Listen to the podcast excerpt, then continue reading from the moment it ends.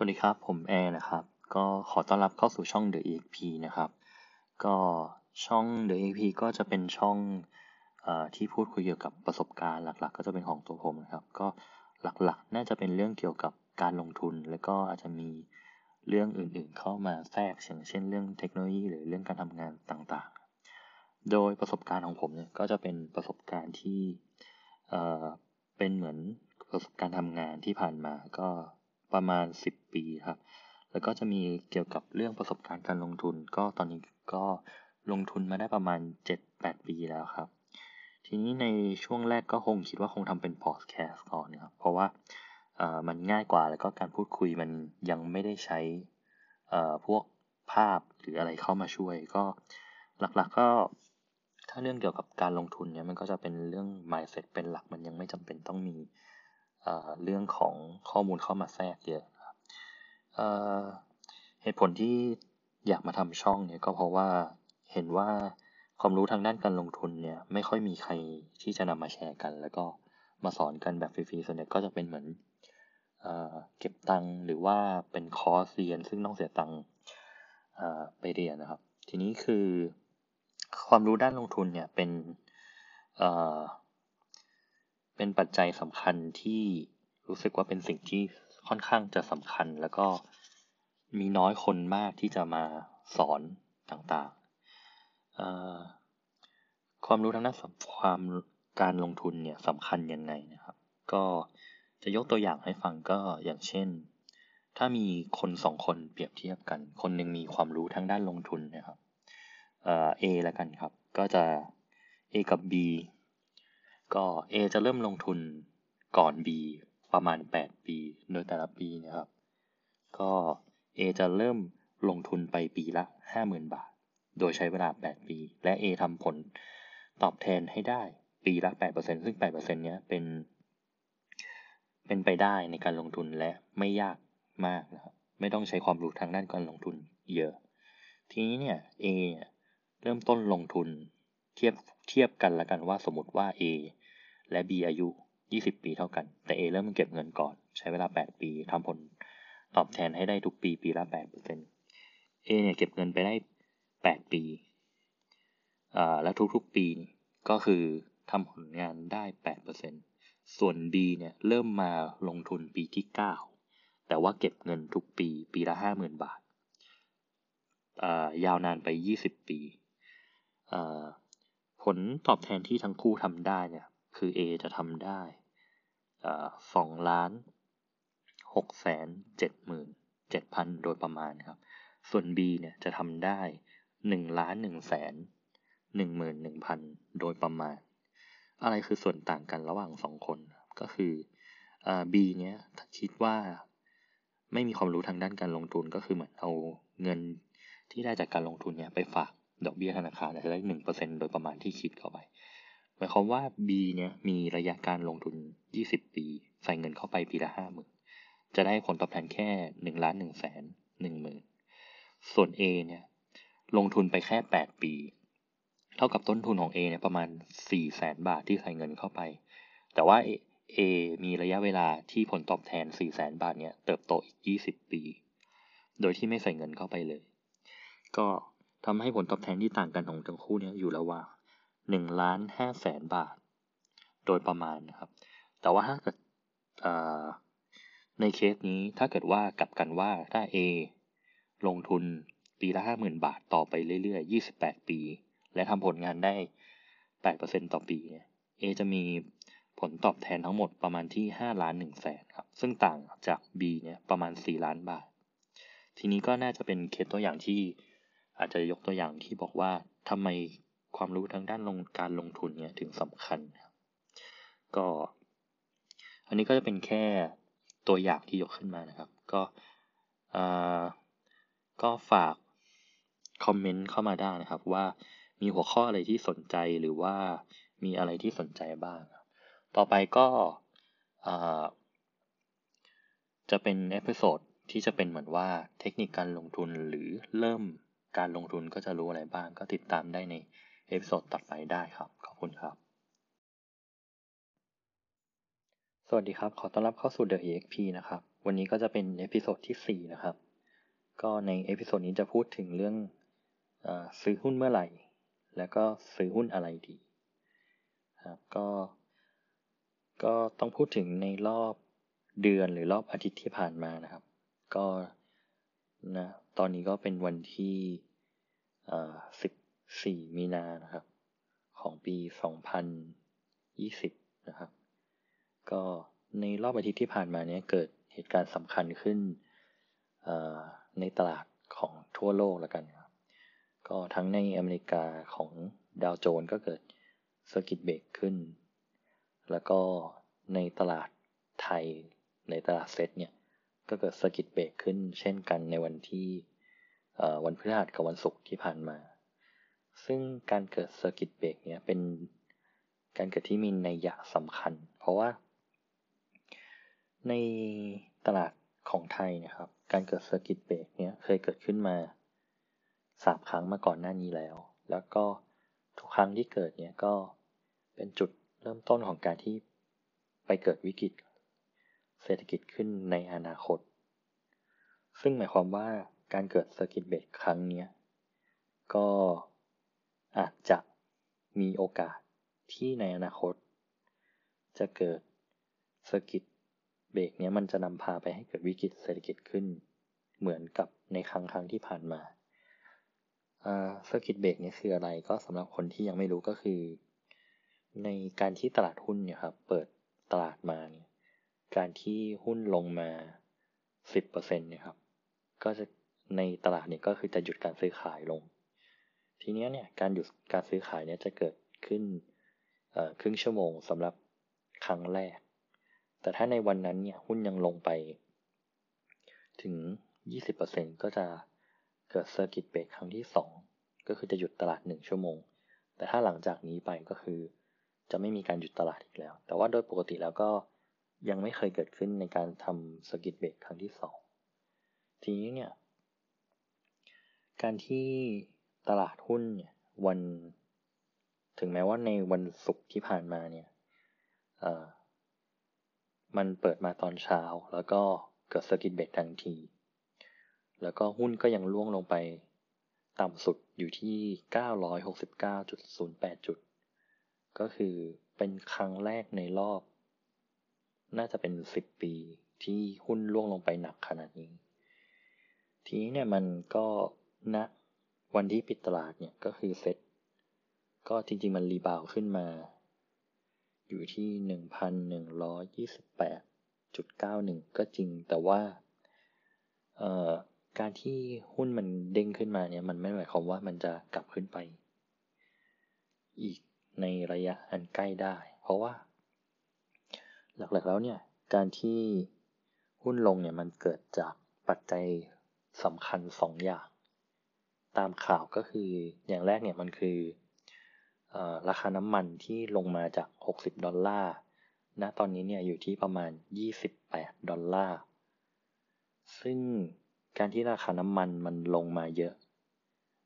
ต่ำกว่า 50%เนี่ยมันมีเหตุผลที่ทำให้หุ้นที่ต้องใช้น้ำมันทั่วโลกเนี่ยเเรียกว่า market value มันลดต่ำลงมา เพราะว่าส่วนหนึ่งก็คือโดยปกติแล้วเนี่ยหุ้นพลังงานก็จะต้องถือสต็อกน้ำมันเอาไว้อยู่แล้ว หมายความว่าน้ำมันที่เขาถือสต็อกไว้เนี่ย มันจะต้องมีมูลค่าลดลงตามราคาน้ำมันที่ลดลง ทีนี้เนี่ยอย่างน้อยหมายความว่าราคาน้ำมันที่ลดลงจะเป็นผลทำให้หุ้นน้ำมันที่ลดลง เพราะว่าอย่างตลาดหุ้น ทั่วโลกหรือตลาดหุ้นไทยที่ลดลง ทีนี้เนี่ยมันทำให้หุ้นออย่างเครือปตททั้งหมดเลย หรือหุ้นลงกันทั้งหมด ราคาหุ้นเนี่ยลดลงมาค่อนข้างเยอะมาก ทีนี้เนี่ยมันก็มีผลกระทบไม่ใช่แค่หุ้นที่เป็นลงกันหรือทำน้ำมันเท่านั้น เพราะว่าน้ำมันเนี่ยเป็นส่วนประกอบของอการทำปิโตรเคมีอื่นๆด้วย เพราะว่าการที่ราคาน้ำมันลดลงมาเนี่ย มันทำให้สต็อกหรือว่าต้นทุนของสิ่งที่เขาทำอยู่นะตอนนี้มันลดลงทีเนี้ยการที่ต้นทุนลดลงมันจะทำให้ราคาขายของเขาลดลงด้วย แต่ว่าในระยะสั้นเนี่ยเขาต้องขาดทุนสต็อกอยู่แล้ว ซึ่งจริงๆ แล้วการขาดทุนสต็อกเนี่ยมันก็ขึ้นอยู่กับว่าเขาทำ hedge ราคาไว้ด้วยหรือเปล่า ถ้าเขาทำ hedge เขาก็จะไม่ขาดทุนตรงนี้หรือขาดทุนน้อย แต่ว่าถ้าเกิดว่าไม่ได้ทำตรงนี้ไว้หมายความว่าสต็อกที่ทำไว้เนี่ยขาดทุนทางบัญชีแน่นอนร้อยเปอร์เซ็นต์ทีนี้เนี่ยไอเหตุผลที่ทำให้ราคาน้ำมันมันลดลงเนี่ยเพราะว่า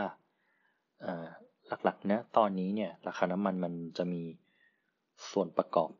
อยู่ด้วยกันสามเจ้าใหญ่ ก็คืออรัสเซีย แล้วก็กลุ่มโอเปกแล้วก็จะมีสหรัฐอเมริกา ทีนี้เนี่ยรัสเซียเนี่ยกับซาอุเนี่ยเป็นปัจจัยหลัก ที่ทำให้ราคาน้ำมันลดลงมา เพราะว่าด้วยเศรษฐกิจที่ค่อนข้างที่จะถดถอยนะตอนนี้เนี่ยมันทำให้การบริโภคน้อยลง แต่ว่าการที่รัสเซียกับซาอุเนี่ย คุยกันก็คืออเขาจะไม่ลดกำลังการผลิตลดลงทำให้ปริมาณของอน้ำมันปรปริมาณการผลิตน้ำมันเนี่ยจะไม่ลดลง แต่ว่าปริมาณการบริโภคเนี่ยยังลดลงไปเรื่อยๆ ทีนี้ทำให้น้ำมันมันมีปริมาณมากในตลาดมากกว่าจำนวนการซื้อ ซึ่ง ทุกๆ สินทรัพย์เนี่ยมันถ้าเกิดว่ามันมีปริมาณมาก แต่จำนวนคนซื้อมันน้อยราคามันจะต้องลดลงไป ซึ่งมันก็จะเกิดเหตุการณ์แบบนี้ยืดเยื้อออกไปแน่นอน ทีนี้เนี่ยผลกระทบมันไม่ได้เกิดขึ้นแค่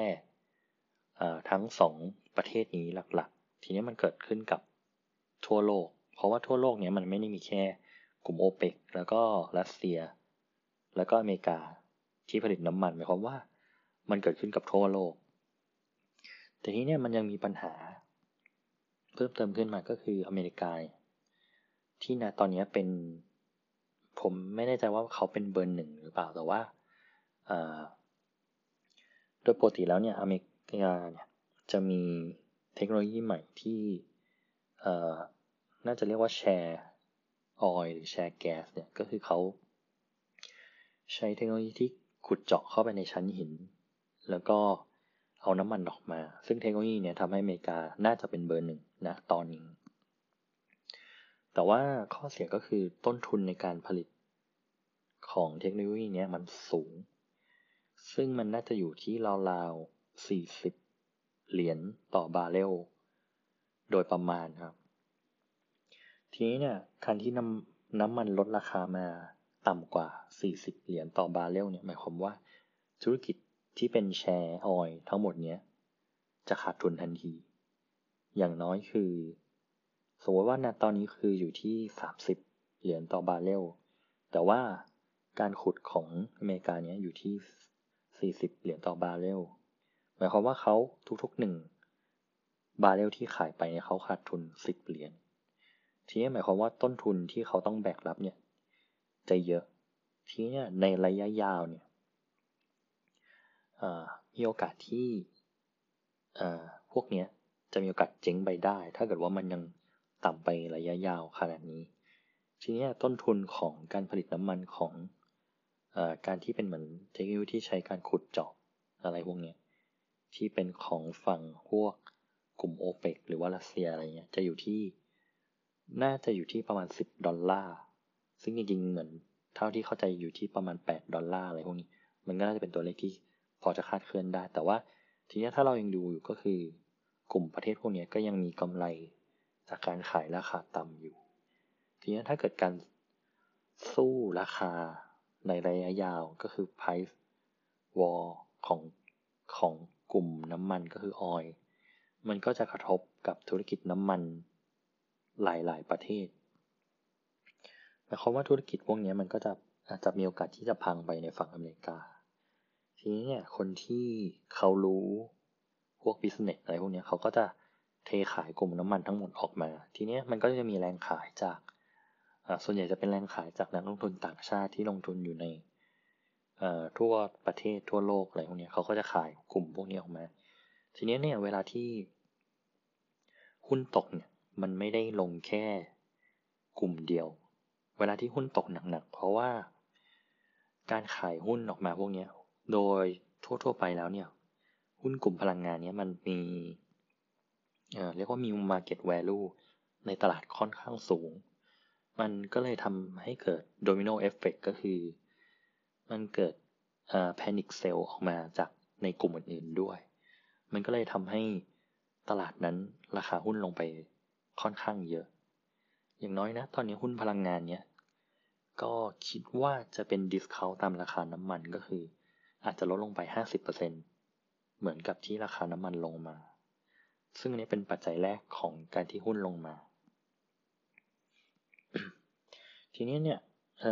ก็ต้องพูดว่า ปัจจัยเนี้ยมันยังไม่จบ และมันอาจจะเกิด ในระยะเวลาอีกินเวลาไปอีกหลายเดือน แล้วก็ไม่รู้ว่ามันจะจบเมื่อไหร่ ซึ่งถ้าให้พูดถึงว่าเราควรจะซื้อหุ้นณตอนไหน ก็คือถ้าให้อธิบายตามเหตุผลมาแล้ว คือตอนนี้เรายังไม่ควรซื้อหุ้นเลย ทั้งหุ้นที่เป็นทั้งน้ำมันและกลุ่มอื่นๆแต่ว่าถ้าเทียบกับในอดีตที่ผ่านมา คือราคาณตอนนี้มันก็ค่อนข้างเป็นจุดที่น่าสนใจ แต่ว่ามันยังไม่จบเหตุการณ์หมายความว่ามันอยากจะยังลงไปได้ก็ถ้าคนที่เป็นนักลงทุนเนี่ยก็ควรจะ พิจารณาว่าให้มันเกิดแอคชั่นอะไรสักอย่างให้มันจบไปก่อน คือเหตุการณ์ที่เกิดเนี่ยมันจบไปแล้ว แล้วก็มาดูว่ามันจะมีเอฟเฟกอะไรต่อมา ซึ่งนะตอนนี้คนที่เป็นนักลงทุนเนี่ยไม่ควรจะลงทุนหุ้นณตอนนี้เลย ก็อันนี้เป็นปัจจัยแรก ปัจจัยที่2เนี่ยก็คือโรคระบาดก็คือโควิด -19 เนี่ยได้โดนประกาศจาก WHO ให้เป็น การระบาดครั้งใหญ่ก็คือเป็นการระบาดที่เกิดขึ้นทั่วโลก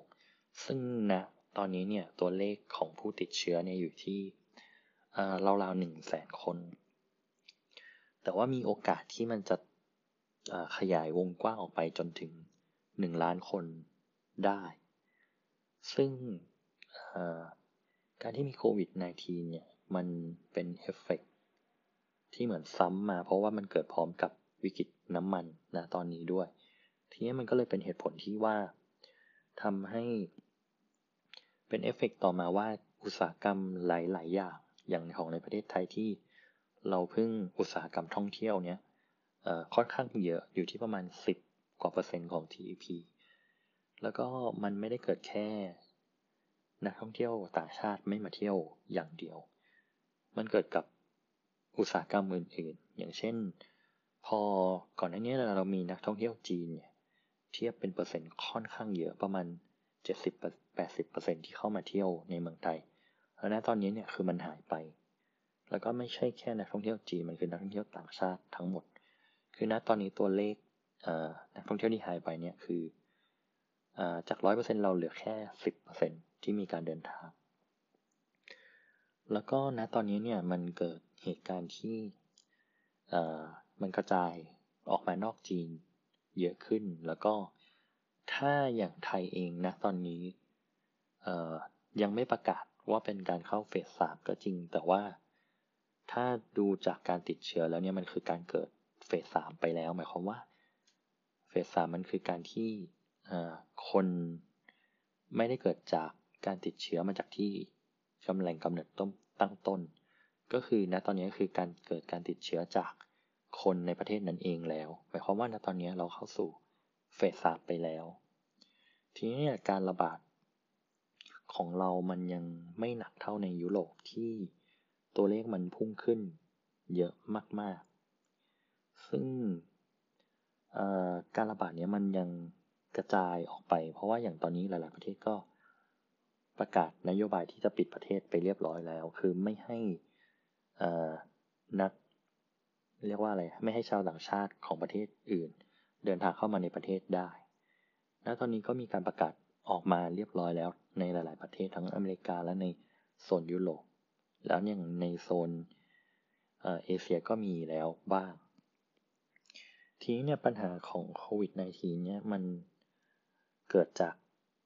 หลาย ๆ ปัจจัยที่เป็นผลกระทบตามมา เพราะว่า มันเริ่มเกิดตอน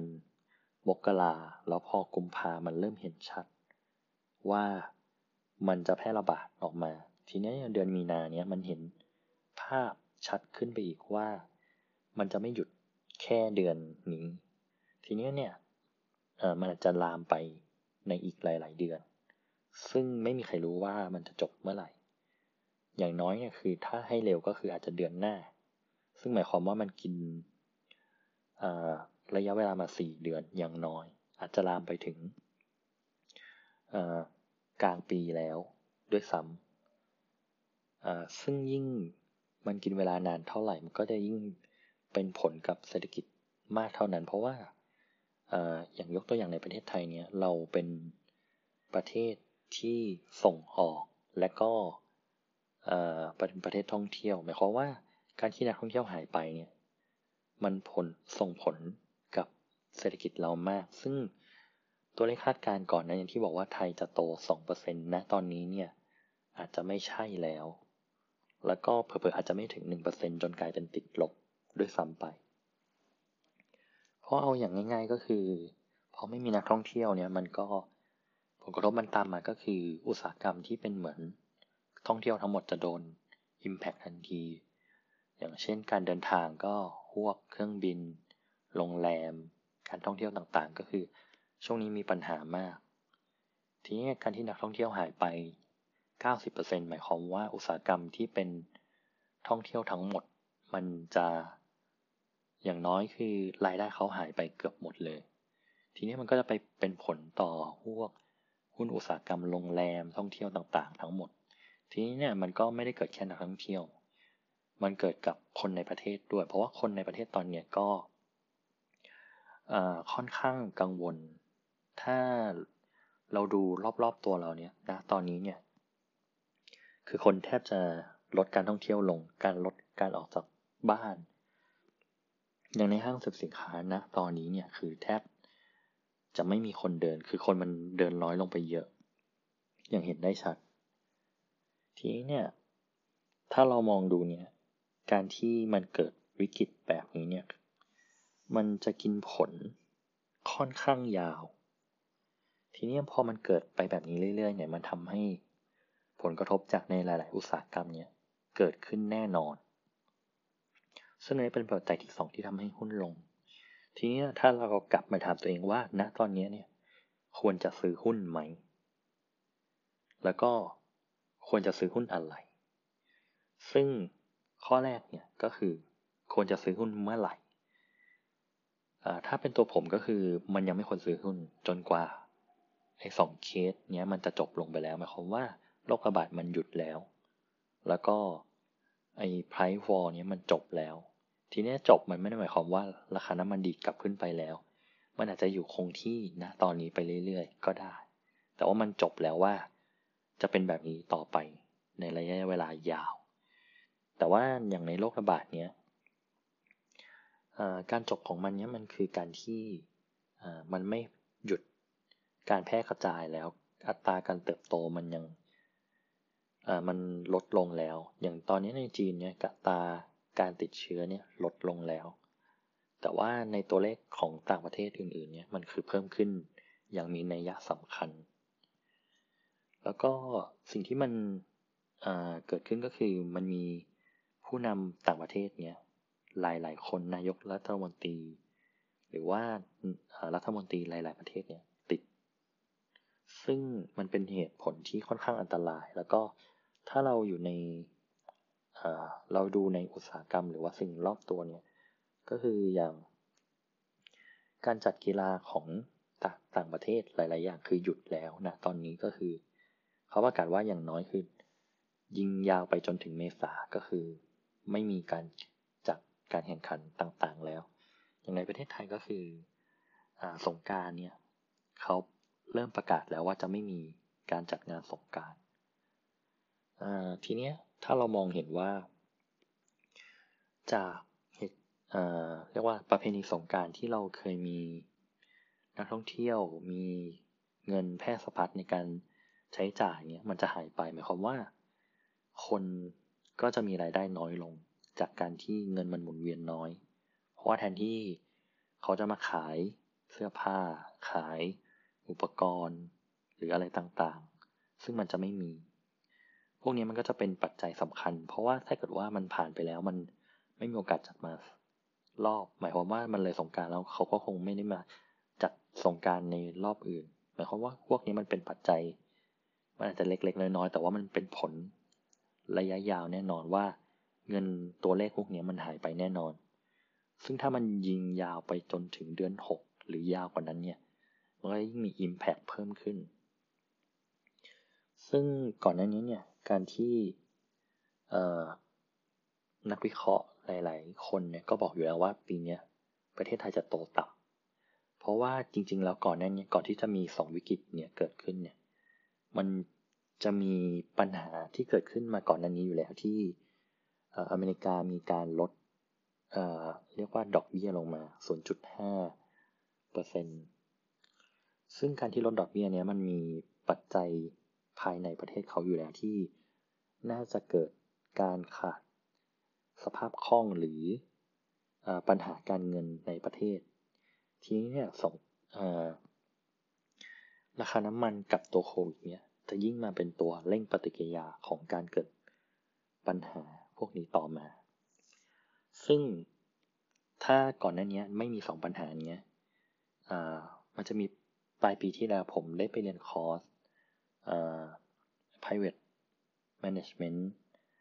wealth transfer อะไรพวกนี้ครับ ก็คือในปีนี้หรือปีหน้าอย่างเงี้ย มีโอกาสที่จะเกิดวิกฤตเศรษฐกิจอยู่แล้ว เพราะว่าณนะตอนนี้เนี่ยในหลายๆ ธนาคารทั่วโลกเนี่ยมีปัญหาสภาพคล่องทางการเงินอยู่แล้ว เพราะว่าเขามีหนี้เยอะกว่าอัตราการหมุนเวียนที่เขาทำได้ หรือว่าหนี้พวกนี้มันมี NPL เยอะเกินไป ซึ่ง ปัจจัยอื่นๆเนี่ยมันมีผลกระทบทำให้สภาพคล่องการเงินในแต่ละประเทศ แล้วก็คนเนี่ยมีเงินน้อยลง แล้วก็มีโอกาสที่ธุรกิจในหลาย ๆ ธุรกิจในประเทศเนี่ยจะมีโอกาสปิดตัวหรือว่าเลิกออฟคนออกมา มันก็ยิ่งเป็นตัวส่งเสริมให้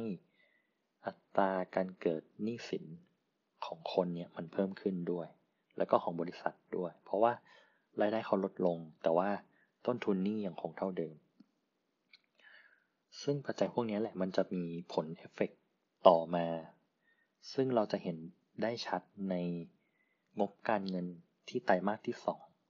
หมายความว่าเดือนที่หกบวกไปอีกหนึ่งเดือนครึ่งสี่สิบห้าวันเนี้ยพองบ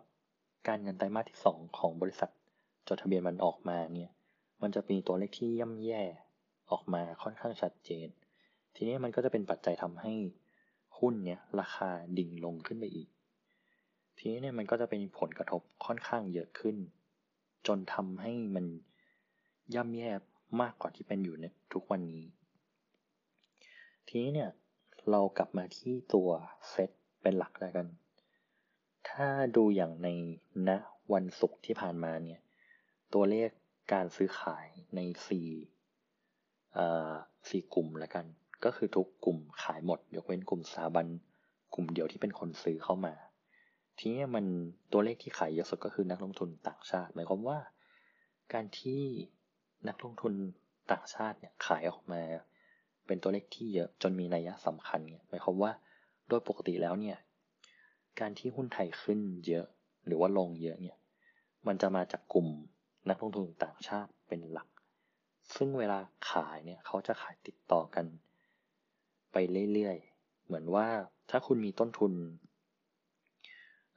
หุ้นที่เก็บมาก่อนนั้นเนี่ยเขาก็ทยอยทยอยขายออกมา อาจจะเป็นกลุ่มแล้วก็ทยอยออกมา ซึ่งโดยปกติแล้วเนี่ยการที่นักลงทุนขายต่อเนื่องนักลงทุนนักลงทุนต่างชาติ ขายต่อเนื่องเนี่ยมันจะทำให้หุ้นจะซึมลงไปอีก ซึ่งหมายความว่าณตอนนี้เนี่ยเรายังไม่ควรจะ action อะไรในการซื้อหุ้นเลย แล้วก็ถ้าเรายังถือหุ้นอยู่นะตอนนี้โดยที่ยังไม่ได้ขายเนี่ยถ้าเป็นนักลงทุนเนี่ยเรามีสองทางเลือก คือหนึ่งเนี่ยเราคิดว่าวิกฤตเนี่ยจะเกิดไปอีกนานไหม ถ้ามันยังเกิดไปอีกนาน หมายความว่ามันมีโอกาสที่หุ้นจะยังลงไปอีก ถ้านะตอนนี้เราขาดทุนก็จริงแต่ว่าตัวเลขที่เราขาดทุนนะตอนนี้เนี่ยสมมติว่ามันอยู่ที่ 20%ตามราคาที่มันลงมาจากราคาเซ็ตแต่ว่าในราคาหุ้นรายตัวมันก็อาจจะไม่เท่ากัน หมายความว่ามันนะ ตอนนี้มันอาจจะลงไปอีกสักเอ่อโดยปกติมันเราไม่สามารถบอกได้ว่ามันจะลงไปเยอะกว่านี้ไหม แต่ว่าทุกๆวิกฤตเนี่ยหุ้นมันจะลงอย่างน้อย 50%หรือลงไปลึกมากกว่านั้น ทีนี้เนี่ยถ้าเราขายนะตอนนี้ หมายความว่าถ้าเรายังซื้อหุ้นตัวเดิม เราจะได้ราคาหุ้นที่ถูกลง หมายความว่าเราเงินก้อนเดิม แต่ว่าเราจะมีจำนวนหุ้นมากขึ้น ก็อาจจะเป็นวิธีที่แล้วแต่คนชอบ วิธีนี้มันจะเรียกว่า short again port ก็คือหมายถึงว่า มันจะไม่ใช่ short again port มันเป็น SAP ก็คือมันเรียกว่ามันเอาหุ้นขายนะตอนนี้แล้วไปซื้อที่ถูกกว่า ก็คือมันเป็นการแซฟนี่ก็ช็อตช็อตเกนพอร์ตนั่นแหละครับ แต่ว่ามันจะทำให้เราได้จำนวนหุ้นมากขึ้น ทีนี้เนี่ย ถ้าเราไม่เลือกที่จะขายเราเลือกที่จะถือ เราก็ต้องประเมินตัวธุรกิจที่เราถือว่ามันยังดีต่อไปในอนาคตไหม เพราะว่าทุกครั้งที่เกิดปัญหาหรือวิกฤตเนี่ยหุ้นทุกตัวไม่ได้กลับมาได้ เสมอหมายความว่า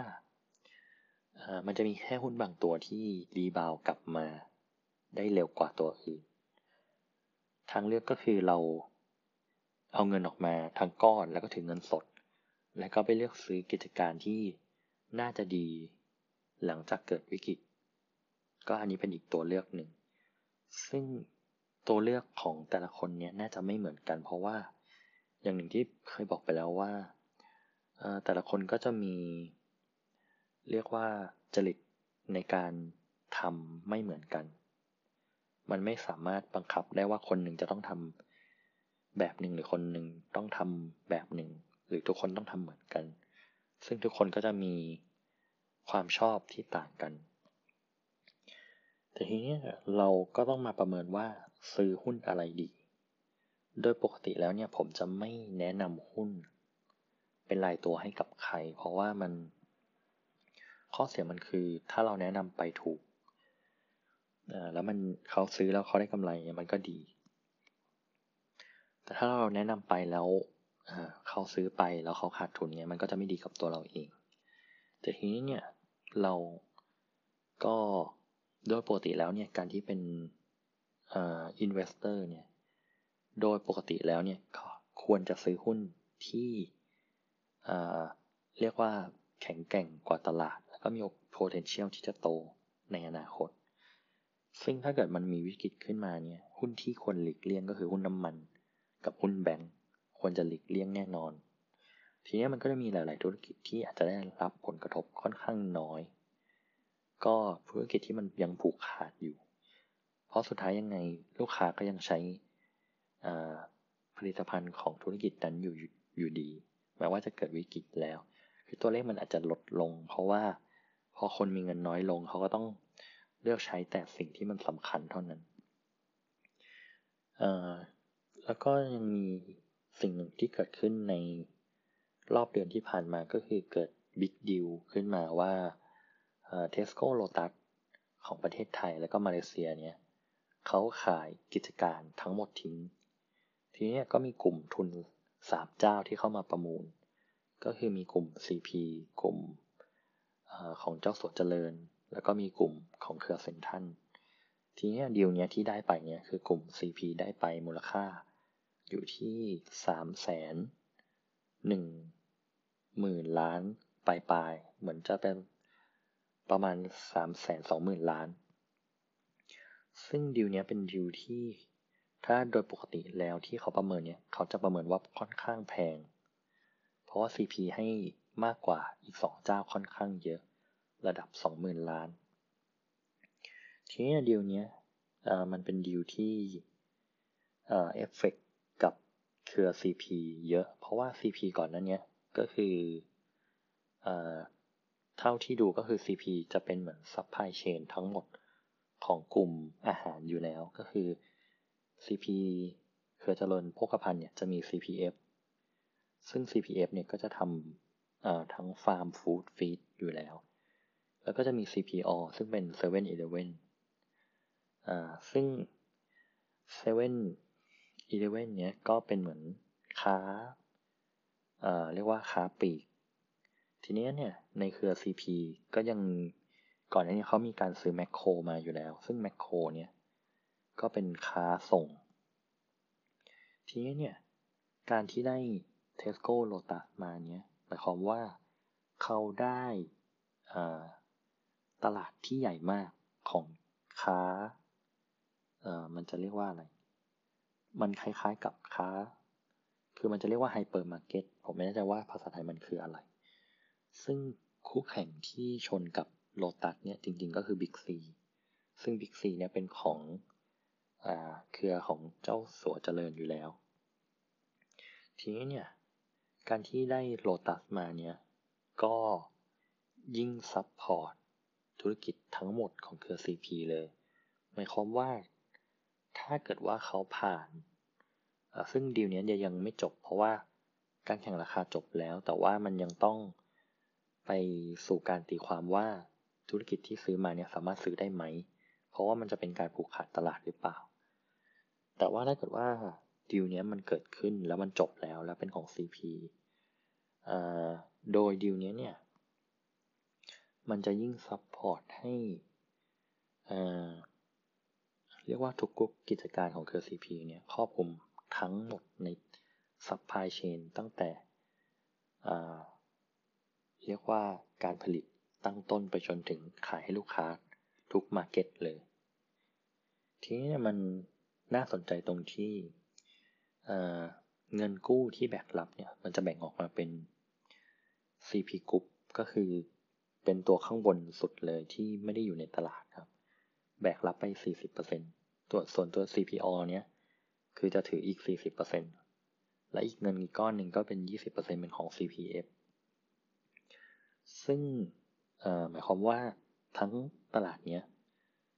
ก็จะถูกควบรวมโดยกลุ่ม CP ทีนี้ตัวที่น่าสนใจที่สุดก็คือตัว CPO ซึ่ง CPO เนี่ยถือแมคโคร 99 จุด เท่าไหร่เนี่ยเปอร์เซ็นต์หรือจริงๆ ก็แทบจะร้อยเปอร์เซ็นต์อยู่แล้วหมายความว่าตัว CPO เนี่ยจะเป็นตัวที่ผูกขาด ตัวหนึ่งเลยสำหรับเรียกว่าค้าส่งค้าปีก แล้วก็เรียกว่าอะไรนะ ตัวเซเว่นเอง ซึ่งเราก็รู้อยู่แล้วว่าตลาดของการขายอันนี้มันในประเทศไทยเนี่ยมันผูกขาดมาก ๆ ทีนี้แบรนด์ของเซเว่นอีเลฟเว่นไทยเนี่ยมันค่อนข้างที่จะตัน แล้วก็ CP ไม่สามารถขยาย7 e เ e ่ e อในไทยเนี่ยไปได้มาก กว่านี้เยอะ เพราะว่าเขาก็จะมี Market ไซส์ที่โตน้อยแล้วในประเทศไทย แต่ว่าข้อดีก็คือการได้แมคโครมาก่อนหน้านี้เนี่ย คือแมคโครก็คือจะเป็นตลาดดิจิทัลก็คือในภูมิภาคเอเชียตะวันออกเฉียงใต้ ทั้งหมดก็คือเป็นแบรนด์ที่ CP สามารถไปขายได้ ทีนี้มันก็จะมีส่วนที่เป็นแมคโครก็คือจะได้ทั้งประเทศไทยแล้วก็มาเลเซียที่สามารถขยายได้ ข้อดีก็คืออ ธุรกิจมันจะโคเนื่องกันก็คือ CPF มันก็จะเอาพวกเนื้อสัตว์ต่างๆ ไปขายได้ในตลาดที่มากขึ้น เพราะว่าทีนี้เขาก็เหมือนผูกขาดตลาดทั้งหมดแล้ว แต่ทีนี้เนี่ย เราก็น่าจะเห็นแล้วว่าความคุ้มค่าของการซื้อเดียวนี้มันค่อนข้างมีเหตุผลที่เขาซื้อแพง เพราะมันเหมือนเขาได้ทั้งตลาดมาอยู่ในมือแล้ว ทีนี้เนี่ยถามว่าราคาที่นะจะซื้อณตอนนี้เนี่ย มันควรจะซื้อหรือยัง ถ้าโดยปกตินะก่อนหน้านี้มันอยู่ที่ราคาหุ้น CBO อยู่ที่ประมาณ 70 กว่าบาทณตอนนี้เนี่ยเหลือที่ 50 กว่าบาทถ้าจำไม่ผิด น่าจะ 56 ซึ่งมันเป็นราคาที่น่าสนใจ แต่ว่าดีลมันยังไม่จบ แล้วก็ตัวเดฟเขายัง ไม่เคลียร์ว่า CBO จะต้องจ่ายเท่าไหร่ เพราะว่า CBO น่าจะมีเงินสดอยู่ในมือประมาณ 26,000ล้านบาท แต่ว่าดีลที่ CBO ต้องจ่ายเนี่ย จะอยู่ที่ราวๆหนึ่งแสนล้านบาท ซึ่งหมายความว่า CBO จะต้องกู้เงินมาโปะอีกราวๆเจ็ดหมื่นล้านสำหรับตัว CPO เอง ทีนี้เนี่ย การที่มันก็จะมีดีล M&A ก็คือ การไป take บริษัทอื่นพวกนี้เกิดขึ้นอยู่แล้ว ในทั่วโลกหมายความว่า การที่บริษัทไปกู้แล้วสร้างหนี้ขึ้นมาเนี้ยมันจะต้องทำให้หนี้บริษัทมากขึ้น ซึ่งโดยปกตินักลงทุนจะไม่ชอบ เพราะว่ามันจะเกิดเอฟเฟกในระในระยะสั้นที่มีหนี้มากขึ้น แต่ในระยะยาวดีลนี้เป็นดีลที่คุ้มที่น่าลงทุน หมายความว่า ตัวที่เราควรโฟกัส ก็ควรจะ mark wishlist เอาไว้ว่า เป็นหนึ่งในหุ้นที่น่าซื้อ แต่ว่าในราคาที่เท่าไหร่ ทุกคนต้องไปทำการบ้านกันอีก ทีนี้เท่าที่ฟังมาทั้งหมดในของ episode นี้เราก็ต้องมานั่งคิดว่าเราจะซื้อหุ้นเมื่อไหร่ก็คือ เราต้องมาดูว่ามันจบแล้วหรือยัง ก็คือมันตรงนั้นมันคือจุดที่เราควรจะเข้าไปซื้อถ้ามันจบแล้ว แล้วส่วนตัวไหนเนี่ยเราก็ต้องไปดูใน ธุรกิจรายตัวว่าในอนาคตเนี่ยธุรกิจที่ดำเนินต่อไปมันยังดีอยู่ไหม ก็ขอฝากไว้เท่านี้ครับ ถ้าใครมีความคิดเห็นก็คอมเมนต์เข้ามาได้ครับ หรือใครจะติชมอะไรก็ฝากติชมเข้ามาได้ครับ ขอบคุณครับ ครับ สวัสดีครับ ก็ขอต้อนรับเข้าสู่ช่อง The EXP นะครับ วันนี้ก็จะเป็น episode ที่ 5 ครับ ก็จะมาต่อ เนื่องจาก episode ที่แล้วนะครับ ก็ขออัปเดตสถานการณ์ล่าสุดของใน week ที่ผ่านมาก่อนนะครับ ก็ใน week ที่ผ่านมาเนี่ยก็จะมีปัจจัยสำคัญที่เกิดขึ้นก็คือเอ่อ Federal Reserve นะครับ ก็ได้ประกาศลดดอกเบี้ย จนเหลือ 0%แล้วนะตอนนี้นะครับ แล้วก็บวกกับการอัดฉีดเงิน QE เอ่อ7แสนล้านดอลลาร์เข้าสู่ระบบด้วยนะครับ แล้วก็ราคาน้ำมันเนี่ยลงไปค่อนข้างเยอะอีกครั้งหนึ่ง ลงไปอยู่ที่ 20 ดอลลาร์ต้นๆนนะครับ ก็อันนี้ก็เป็นยังเป็นปัจจัยลบต่อเนื่องอยู่ ทีนี้ต่อมาก็คือในประเทศเนี่ยวันนี้วันที่ 22 เดือนมีนานะครับ ทางธนาคารแห่งประเทศไทยกรตกระทรวงการคลังเนี่ยได้มีแถลงออกมาว่า เกี่ยวกับนโยบาย ก็ซึ่งในก่อนที่จะประกาศในวันนี้เนี่ยก็ได้มีประกาศมาก่อนหน้านี้อยู่แล้วว่าลดดอกเบี้ยจาก 1 บาทมาเหลือ 0.75เปอร์เซ็นต์นะครับ ทีนี้เนี่ยหลังจากที่ประกาศลดดอกเบี้ยเนี่ยวันนี้ก็ยังมีการประกาศการอัดฉีดเงินเข้ามาในระบบอีก 1 ล้านล้านบาท ก็คืออันนี้มันก็เหมือนกับการทำ QE ที่ ในหลายประเทศทำไปก่อนหน้านี้ก็คือ ในอเมริกาก็การทำ QE เขาก็จะมีการอัดฉีดเงินรับซื้ออต่างๆด้วย แต่ทีนี้เนี่ยของฝั่งอเมริกาเนี่ยมีการประกาศอันหนึ่งที่เป็นนโยบายของธนาคารที่ก่อนหน้านี้เนี่ยธนาคารจะต้องถือเงินสดสำรองเอาไว้ 10%จากเงินฝากทั้งหมด แต่ทีนี้เนี่ยหลังจากที่เฟดประกาศเนี่ยสามารถ ให้ธนาคารสามารถถือเงินสดได้เป็นศูนเปอร์เซ็นแล้ว หมายความว่าเงินหนึ่งร้อยบาทที่เราเอาไปฝากธนาคารนี้ธนาคารจะสามารถเอาเงินทั้งหนึ่งร้อยบาทเอาไปทำธุรกรรมอะไรก็ได้ ไม่ต้องถือไว้สำหรับเผื่อไว้สำหรับคนที่มาถอนเงิน แต่ว่าทางธนาคารเนี่ยก็จะทำการมี Federal Reserve เนี่ยทำการที่จะอัดฉีดเงินให้ถ้าเกิดว่าเงินไม่พอสำหรับธนาคาร ซึ่งในธนาคารแห่งประเทศไทยเนี่ยก็ทำในกรณีคล้ายๆกัน แต่ยังไม่มีประกาศเรื่องเอเงินฝากของธนาคารว่าต้องเป็นศูนย์เปอร์เซ็นเหมือนกัน ทีนี้ในปัจจัย พวกนี้ทั้งสี่อย่างนี้มันก็จะมีผลหลาย ๆ อย่างที่ตามมา เพราะว่าถ้ามาดูในของฝั่งอเมริกาก่อนแล้วกันครับ การที่เงิน US ดอลลาร์เนี้ยมาอยู่ที่ศูนย์บาทไม่ไม่ใช่ครับ มาอยู่ที่ศูนย์เปอร์เซ็นต์นะครับมันทำให้มีผลก็คือ ณ ตอนนี้เนี่ย เงินมันไม่เรียกว่าปกติแล้วการที่เราถึงเงินไว้ สักที่หนึ่งเนี่ยอย่างธนาคารแห่งประเทศไทยถือเงินดอลลาร์ไว้เนี่ยมันก็จะมีดอกเบี้ยที่ได้รับนิดนึงก็อย่างที่บอกว่า ก่อนนี้มันแบบ 0.75 0.5 1เปอร์เซ็นต์เลยพวกนี้ก็ณตอนนี้คือมันก็จะหายไปแล้ว หมายความว่าเงินดอลลาร์ที่ถือไว้ ก็จะมีค่าเท่าเดิมไปตลอด ซึ่งการที่ลดดอกเบี้ยมาเหลือ 0%เนี้ย มันมีปัจจัยสำคัญที่ทำให้นักลงทุนในในตลาดเนี้ยก่อนหน้านี้การลดดอกเบี้ยลงมาเนี้ย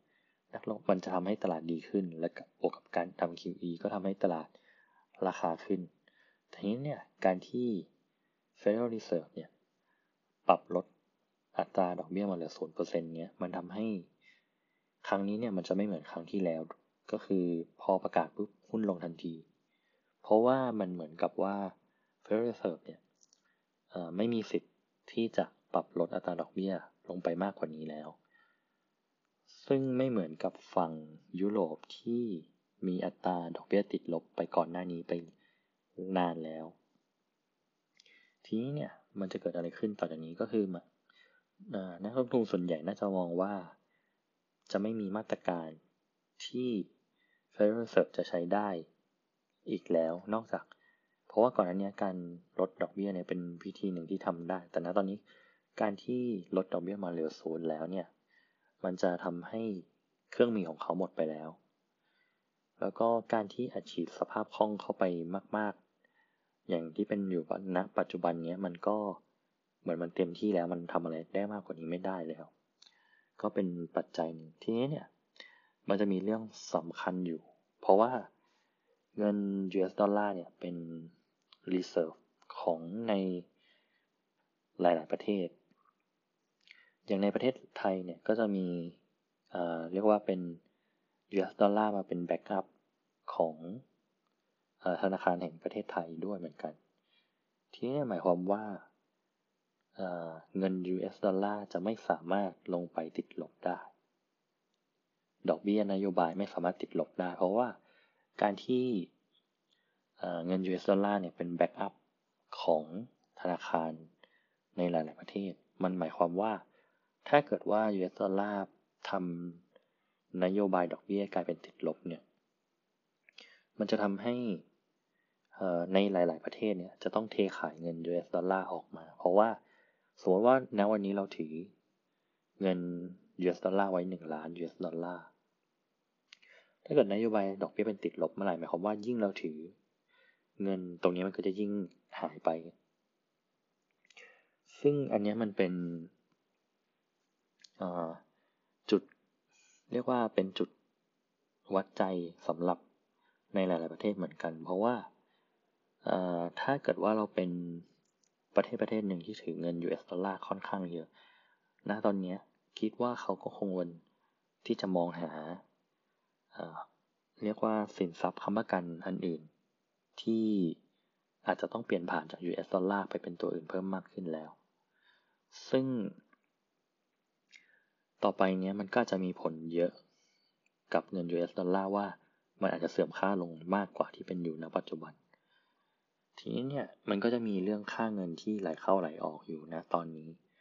แล้วก็ปัจจัยที่ตอนนี้มันเกิดขึ้นกับค่าเงินบาทกับเงิน US ดอลลาร์ก็คือตอนนี้ค่าเงินบาทมันอ่อนลงค่อนข้างมาก เพราะว่าเหมือนเงิน US ดอลลาร์เนี่ยมันไหลกลับไปค่อนข้างเยอะนะตอนนี้ ตอนนี้เนี่ยเงินบาทอยู่ที่ประมาณ มันวิ่งขึ้นมาจากสามสิบบาทตอนประมาณต้นปีขึ้นมานะ ตอนนี้มันสามสิบสองบาทกว่าๆต่อ US ดอลลาร์แล้ว แล้วก็มีแนวโน้มที่จะอ่อนค่าไปเรื่อยๆ อาจจะถึง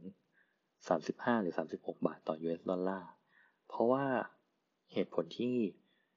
เงิน US ดอลลาร์เนี่ยมันไหลกลับไป เพราะว่าส่วนหนึ่งแล้วเนี่ยใน ตลาดของ US ดอลลาร์นะตอนนี้เนี่ยเงินมันเหมือนว่าเงินในตลาดเงินในระบบเนี่ยมันหายไป เขาก็พยายามที่จะดูดเงินหรือเอาเงินกลับเข้ามาในระบบ ทีนี้เนี่ยมันก็เลยทำให้ค่าเงินที่แพรกับ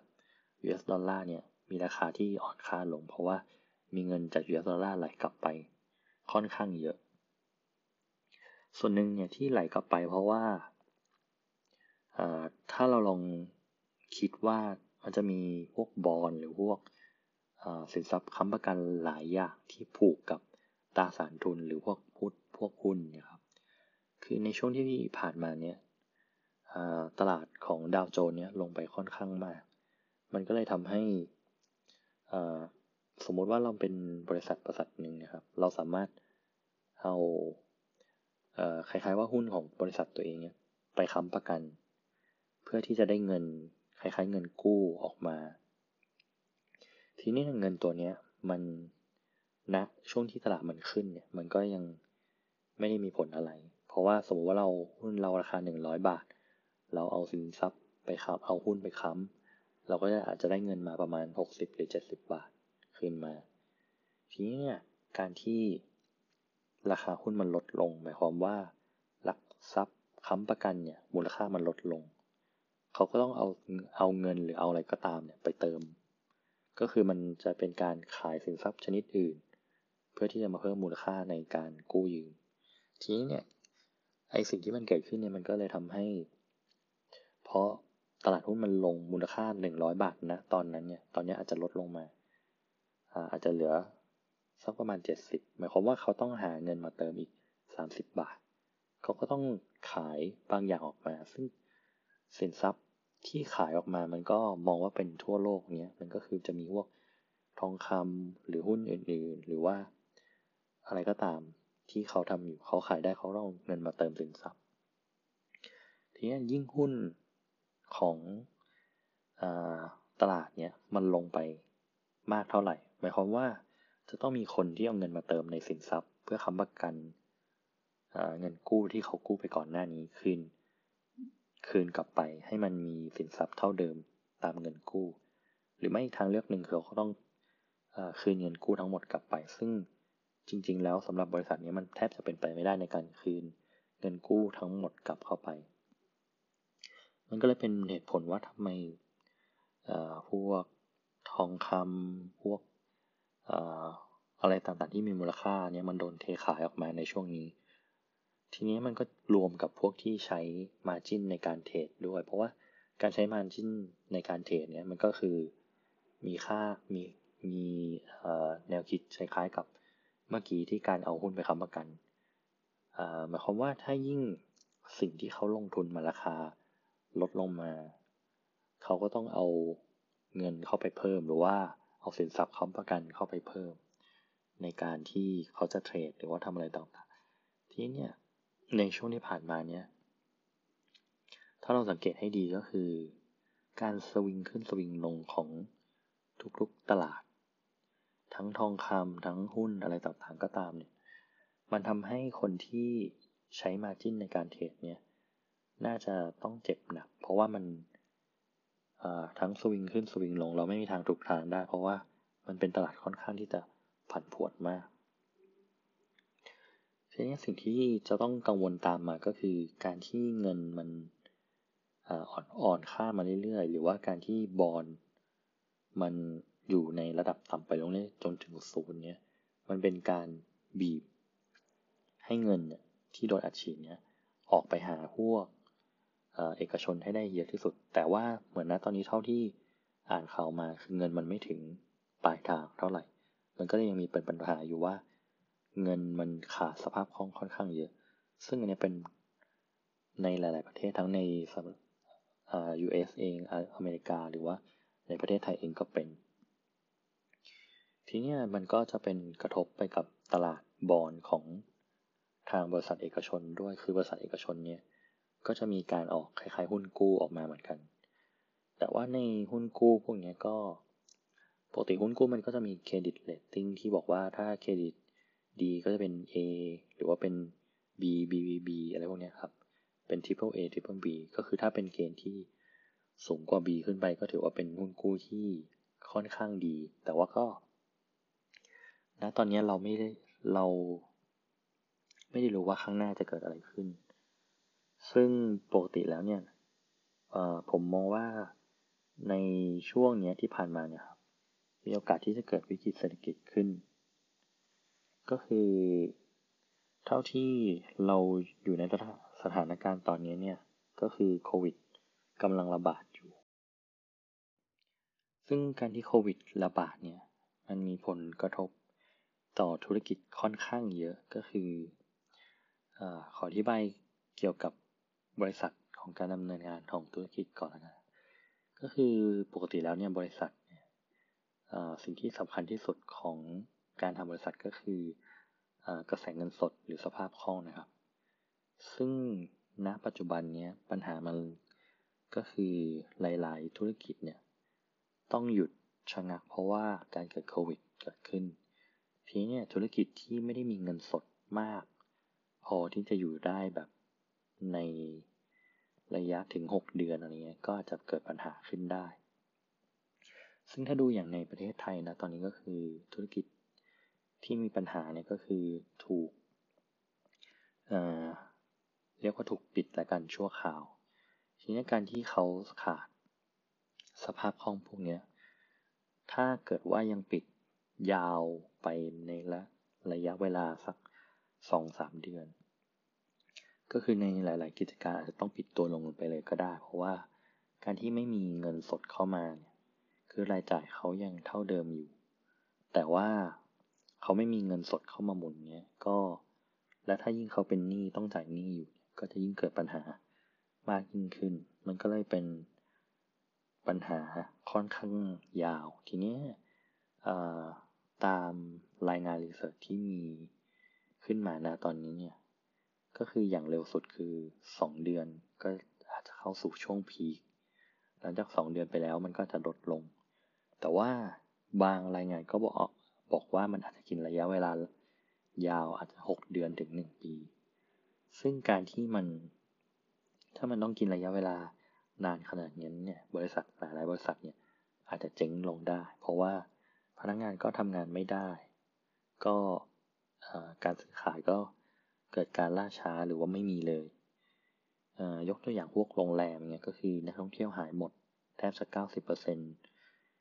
ในหลาย ๆ บริษัท ก็เกิดปัญหาเรียบร้อยแล้วนะตอนนี้ ทีนี้เนี่ย แค่เรื่องโควิด กับตัวน้ำมันเนี่ยมันก็เป็นตัวจุดชนวนมาก่อนหน้านี้แล้ว อย่างที่บอกมาใน episode ที่แล้วว่า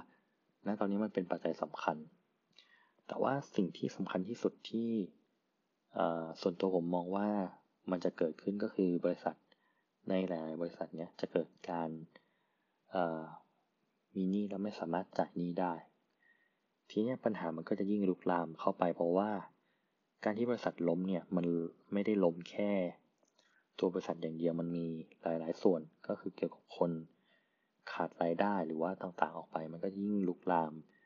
อาจจะเป็นวิกฤตเศรษฐกิจรอบใหม่ก็ได้ทีนี้เนี่ยเราก็มาจะมาพูด ตามข่าวเนี่ยถ้าเกิดว่าใครตามข่าวเนี่ยก็คือณตอนนี้มีบริษัทที่กำลังจะล้มละลาย ก็คือจะมีพวกสายการบินต่างๆ หรือพวกเครื่องบิน ณ ตอนนี้เนี่ยโบอิงกำลังประสบปัญหาอย่างหนัก เพราะว่าอาจจะเกิดการล้มละลายของกิจการได้สำหรับตัวโบอิงแล้วก็ในประเทศไทยเนี้ย ถ้าเราเพิ่งอ่านข่าวก็คือการวินไทย ก็กำลังจะล้มเหมือนกัน ถ้าเกิดว่าไม่มีรัฐบาลหรือว่ามีไม่มี ใครมาช่วย ณ ตอนนี้เนี่ยมันก็จะเป็นแค่จุดเริ่มต้นของการเกิด default ของระบบต่างๆ ทีนี้เนี่ย มันจะไม่ใช่แค่สายการบินอย่างเดียว มันก็จะลุกลามไปถึงพวกอื่นๆ อย่างเช่นพวกโรงแรม ถ้าใครที่มีหนี้เยอะๆ หรือบริษัทอะไรที่มีหนี้เยอะๆ ช่วงนี้ เป็นช่วงที่สุ่มเสี่ยงมากของการที่บริษัทจะไปไม่รอด ทีนี้เนี่ยมันก็ต้องกลับไปดูว่าราคาหุ้นเอ่อตอนครั้งล่าสุดที่เกิดวิกฤตเศรษฐกิจเนี่ยก็คือปี 2008 ก็คือเกิดวิกฤตซับพามก็คือตอนนั้นเนี่ยหุ้นไทยลงไปอยู่ที่ ประมาณ 800 ถ้าจำไม่ผิด ประมาณ 800 จุดณตอนนั้นเนี่ยช่วงที่มันแย่ที่สุดเนี่ย PE ตลาดอยู่ที่ 8 เท่า ซึ่งณปัจจุบันเนี่ย PE ตลาดก็ยังถือว่าแพงอยู่ถ้าเทียบกับช่วงที่เกิดวิกฤต ทีนี้เนี่ยตลาดหุ้นบ้านเรานะตอนนี้ EPS หรือว่า Earning per share เนี่ยมันอยู่ที่ 80 บาท ถ้าเกิดว่าเอา 80 เนี่ยครับ ไปคูณกับ PE ที่เราคิดว่ามันลงไปเนี่ยก็คืออาจจะอยู่ที่ 8 บาท มายความว่าราคาหุ้นของเซ็ตเนี่ยอาจจะลงไปถึง 640 แปลงเป็นแปลงเป็นพายครับก็คือเอา PE ไปคูณกับตัว earning per share ก็จะได้ราคาอ้างอิงกลับมา ซึ่งตัวเลขนะตอนนี้มันเป็น worst case นะ วินาทีนี้ที่เรามองว่ามันจะไปแย่เท่ากับ ตัววิกฤตที่เกิดขึ้นเมื่อ 12 ปีที่แล้วก็คือตัวสัพพามแต่ว่าถ้าเกิดว่าเรามองไปข้างหน้าเนี้ย มันอาจจะแย่กว่านั้น หมายความว่าณ e a r n i n g 80 เนี้ยมันคือของปีที่แล้ว แต่ว่าปีนี้เนี่ยใน analyst ของหลายๆเจ้าเนี่ยเริ่มออกมาแล้ว อย่างก็มีการประเมินกันว่าหุ้นตลาดไทยเนี่ยจะได้ผลกระทบ GDP ติดลบเป็นครั้งแรกในรอบหลายปีเลยก็คือ บาง analyst ก็จะให้อยู่ที่ประมาณลบหนึ่ง ซึ่งก่อนหน้านี้ที่ผมบอกมาก่อนนี้เราอาจจะต่ำหนึ่งหมายความว่าไม่ไม่ได้ถึงติดลบ แต่ณตอนนี้การประเมินออกมาแล้ว เขามองว่าลบหนึ่งถึงลบสองกว่ากว่าทีนี้การที่ GDP ติดลบเนี่ย มันก็จะไปมีผลกระทบกับตลาดด้วย เพราะว่ามันหมายความว่ากำไรของตลาดก็จะลดลงมาต่ำกว่า 80 ซึ่งถ้าเกิดว่าเราคิดว่ามัน แย่ลงอย่างน้อย 20%เนี่ยคือจาก 80 เนี่ย มันก็คืออจะเหลืออยู่ที่ประมาณเท่าไหร่นะ64 ได้มั้งหมายความว่าตัวเลข 64 เนี่ย ถ้าเราคูณสิบมันก็จะเป็นหกร้อยสี่สิบใช่ไหมแต่ว่าถ้าเกิดคูณแปดมันจะได้ห้าร้อยสิบหมายความว่าราคาหุ้นในช่วงที่มันน่าจะแย่ นะตอนนี้เนี่ยอาจจะลงไปถึงสักห้าร้อยกว่าจุดได้ห้าร้อยหกร้อยจุด แต่ว่าอันนี้มันก็เป็นการแค่เราเอาราคาอ้างอิงมาเทียบกับเออร์เน็งที่มันน่าจะลดลงของบริษัทจดทะเบียนในตลาดหลักทรัพย์ แต่ว่าก็อยากให้มองว่ามันเป็นซีเนโอหนึ่งที่เป็นมันจะแย่มากกว่านี้ รือมันจะแย่มากกว่านี้ก็ได้ ซึ่งนักลงทุนแต่คนจะต้องประเมินว่าจุดไหนที่เราควรจะเข้าไปซื้อได้แล้ว แต่ณตอนนี้เนี่ยราคาหุ้นช่วงล่าสุดเนี่ยมันดีดกลับมาที่ 1,127.24 จุด แต่ว่ามันโดยส่วนตัวผมมองว่ามันยังไม่ขึ้นไป แล้วมันน่าจะกลับลงมาอีก เพราะว่า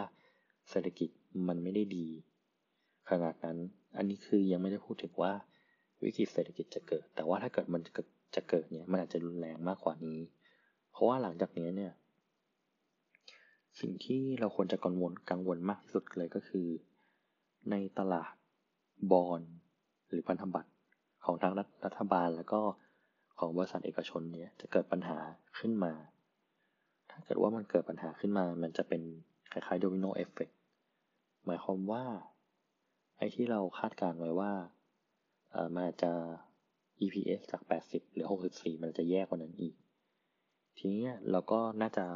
พอเป็นมุมมองให้ไปคิดว่าณตอนนี้เนี่ย เรามองจุดต่ำสุดของมันยังไง แล้วก็เมื่อไหร่ที่เราถึงจะเริ่มไปซื้อเนี่ย ก็อาจจะเป็นช่วงที่มันน่าจะ cover กลับมา ซึ่ง ถ้าเกิดวิกฤตเศรษฐกิจขึ้นพวกนี้มันไม่ มันไม่ได้โคเวอร์กลับมาขึ้นมาเร็ว ขนาดนั้นมันจะต้องใช้เวลาสักปีหรือสองปีหรือมากกว่านั้น ทีนี้เนี่ยปัญหาพวกนี้เนี่ย มันทำให้เราเห็นแล้วว่าณตอนนี้มันยังไม่ใช่จุดที่เราควรจะเข้าไปลงทุนในตลาดหุ้นเลย แม้จะมีหุ้นที่ราคาถูกมาจากก่อนหน้านี้เนี่ยค่อนข้างเยอะแล้ว ถ้าเป็นนักลงทุน จริงๆ เนี้ยก็อาจจะต้องรออโดยการไปลงทุนอย่างสินทรัพย์อย่างอื่นก่อน เพื่อที่จะเอาเงินก้อนรักษาเงินก้อนไว้ หรือการถือเงินสดเอาไว้ แล้วค่อยมาซื้อในช่วงที่มันคล้ายๆว่ามันนิ่งแล้ว ซึ่งมันไม่ได้หมายความว่าถ้ามันนิ่งแล้ว มันจะราคากลับขึ้นไปเลยมันจะนิ่งอยู่แบบนี้ในระยะเวลาหลายปีก็ได้ ก่อนที่มันจะกลับขึ้นไปใหม่ ซึ่งเราก็ ไม่รู้ว่ามันจะขึ้นมาไหลแล้วก็ไม่ได้มีใครรู้ว่าจุดต่ำสุดอยู่ตรงไหน ซึ่งเราก็ควรจะมองเป็นตัวธุรกิจเองว่าเราควรจะซื้อธุรกิจแบบไหน แล้วก็ธุรกิจแบบไหนที่เราคิดว่ามันจะดีกลับขึ้นมา เพราะว่าในหลาย ๆ ธุรกิจที่เกิดขึ้นนะตอนนี้เนี่ยถ้ามันเกิดวิกฤตขึ้นมาจริงมันไม่ได้หมายความว่าทุกทุกธุรกิจจะกลับไปได้ อาจจะมีธุรกิจที่ เสียหาย แล้วก็ไม่สามารถกลับขึ้นไปเป็นท็อป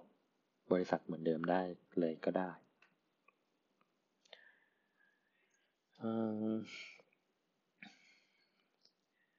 สิ่งที่อยากจะฝากไว้ก็คือณตอนนี้เนี่ยมีคนกังวลว่าการที่เงินอ่อนค่าแล้วก็เราจะไปลงทุนอะไรดี ณ ตอนนี้เนี่ยตัวเลือกก็คงมีไม่ได้มาก ก็สิ่งที่อยากฝากไว้ก็คืออ อย่างพวกตราสารทุนที่เป็นเหมือนพันธบัตรปลอดภัย พวกนี้ก็ยังพอที่จะถือได้ เป็นตัวเลือกที่อาจจะได้กำไรไม่เยอะ แต่ว่าความเสี่ยงต่ำแล้วก็อีกตัวเรื่องหนึ่งก็คือทองค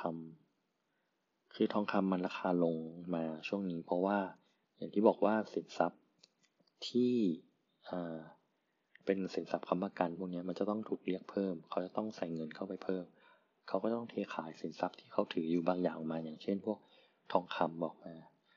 ซึ่งในช่วงที่ผ่านมาเนี้ยมีการเทขายทองคำออกมาก็จริง แต่ว่า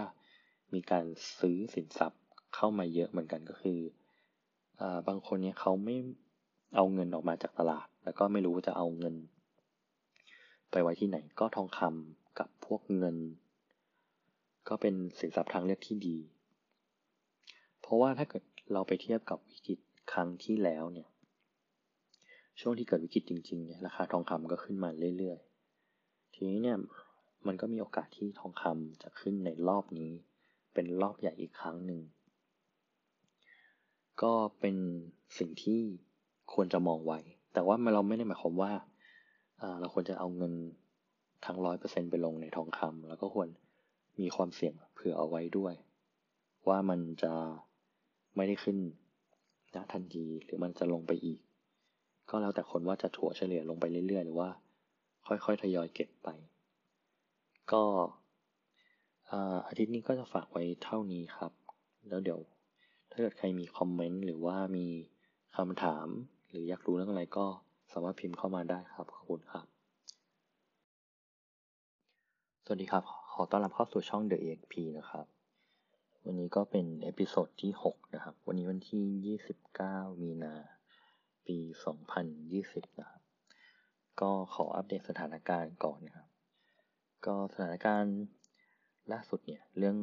อไวรัสโควิด -19 เนี่ย ก็ยังมีการแพร่ระบาดต่อไปมากกว่า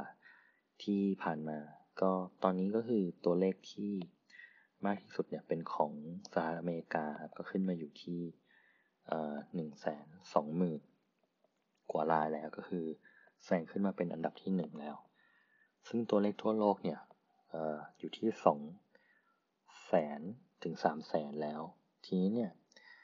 ในสถานการณ์ณตอนนี้เนี่ยในจีนก็ค่อนข้างคงที่แล้ว ทีนี้เนี่ยในไทยก็ยังน่าเป็นห่วงอยู่เพราะว่าณวันนี้เนี่ยตัวเลขของ ผู้ติดเชื้อเนี่ยอยู่ในเลทที่ 100 ถึง 200 คนเพิ่มขึ้นในทุกๆวัน ตอนนี้ตัวเลขอยู่ที่ประมาณ 1,100 ต้นๆสำหรับในประเทศไทย แต่ก็ยังมีแนวโน้มที่จะเพิ่มมากขึ้น ทีนี้มันมีปัญหาตรงที่ก่อนหน้านี้เนี่ย ก่อนที่ไทยจะมีมาตรการ ล้ายๆกึ่งปิดเมืองปิดธุรกิจเนี่ยได้มีแรงงานหรือว่าคนที่ทำงานรับจ้างโดยทั่วไปหรือว่า คนที่ทำงานปกติเนี่ยที่อยู่ต่างจังหวัดเนี่ยได้มีเรียกว่าอะไรเขากลับต่างจังหวัดกันเยอะ ซึ่งตัวเลขตรงนี้มันจะอาจจะเพิ่มขึ้นในต่างจังหวัดมากขึ้นได้ เพราะว่าเราไม่ได้มีมาตรการในการที่กักคนหรือว่า ตรวจอะไรยับยั้งขึ้นมาก่อน กว่าที่เขาจะแพร่กระจายสำหรับคนที่ติดเนี่ยเขามีโอกาสที่จะไปแพร่กระจายในจังหวัดอื่นๆรอบๆได้ ซึ่งกว่าแสดงอาการออกมาเนี่ยมันใช้เวลาประมาณ 7 ถึง 14 วัน ซึ่งเราก็ไม่รู้ว่านะตอนนั้นเนี่ยมันจะแพร่ระบาดไปเยอะขนาดไหนแล้ว ทีนี้เนี่ยก็ ปัญหาต่อมาก็คือการที่เมืองโดนปิดหรือว่าหลาย ๆ ประเทศเนี่ยมีมาตรการออกมาก็คือคล้าย ๆ กับชัดดาวหรือว่าการล็อกดาวน์การปิดห้างสรรพสินค้าหรือว่าธุรกิจที่ให้บริการบางอย่าง มันก็ทำให้ตัวเลขการว่างงานเนี่ยเพิ่มขึ้น ถ้าอย่างในของสหรัฐอเมริกาเนี่ยตอนนี้ตัวเลขคนว่างงานจะอยู่ที่ ประมาณ 3.3 ล้านคน เป็นตัวเลขที่สูงสุดในประวัติศาสตร์ ตั้งแต่มีการเก็บสถิติมาโดยปกติเนี่ย ตัวเลขจะอยู่ที่ประมาณ 5 0 0แสนคน แล้วก็ยังมีของในประเทศไทยที่มีการเปิดการรับเงิน 5,000 บาท ซึ่งมีคนลงทะเบียนวันแรกเนี่ยค่อนข้างเยอะมาก แล้วก็มันเกินกว่างบประมาณที่เขาตั้งไว้ ซึ่งเขาตั้งไว้อยู่ที่สามล้านคน แต่ว่ามีคนลงทะเบียน เฉพาะวันแรกเนี่ยสิบล้านคนแล้ว ซึ่งมันก็อาจจะไม่พอในการเยียวยาคนด้วย เพราะว่า อย่างณตอนนี้เนี่ยการปิดมันเริ่มมาแล้วประมาณสักสองอาทิตย์ แต่ว่าเออมันอาจจะยังดำเนินต่อไป เพราะว่า ณก่อนหน้านี้เนี่ยการประกาศก็คือจะให้ปิดถึง 12-13 เมษา แต่ว่าวันนี้เนี่ยเขาเลื่อนออกมาไปเป็นสิ้นเดือนเมษาแล้วก็คือวันที่สามสิบเมษาถ้าจำไม่ผิดเนาะทีนี้เนี่ยการที่ปิดเมืองเนี่ยมันไม่ได้การันตีว่าโรคระบาดมันจะหยุดลง แต่ว่ามันก็เป็นการช่วยลดการแพร่กระจายในระยะนี้ ออกไป ทีนี้โมเดลในการอัตราเพิ่มของประเทศไทยณตอนนี้เนี่ยก็คือมันมีอยู่ 2 โมเดลก็คือ โมเดลที่การแพร่กระจายระบาดในระยะที่มันเป็นแบบ exponential ก็คือโตโตขึ้นเยอะ เป็น exponential เนี่ย มันคือโมเดลแบบอังกฤษ กับโมเดลที่สามารถควบคุมได้ก็คือแบบจีนหรือเกาหลีใต้ ซึ่งณตอนนี้ ประเทศไทยอยู่ในจุดที่กำลังเกิดขึ้นว่าจะเป็นทางจีน หรือว่าจะไปทางอิตาลีซึ่งถ้ามันเป็นช่วงหัวเรียวหัวต่อถ้าเกิดว่ารัฐบาลหรือว่าคนที่มีสิทธิ์ในการควบคุมเนี่ยไม่ดูแลให้ดี มันก็จะเป็นผลว่าจะเกิดขึ้นในแบบไหน ซึ่งโมเดลนี้มันวัดตั้งแต่การที่มีตัวเลข คนติดเกิน 100 คนขึ้นไป มันก็จะท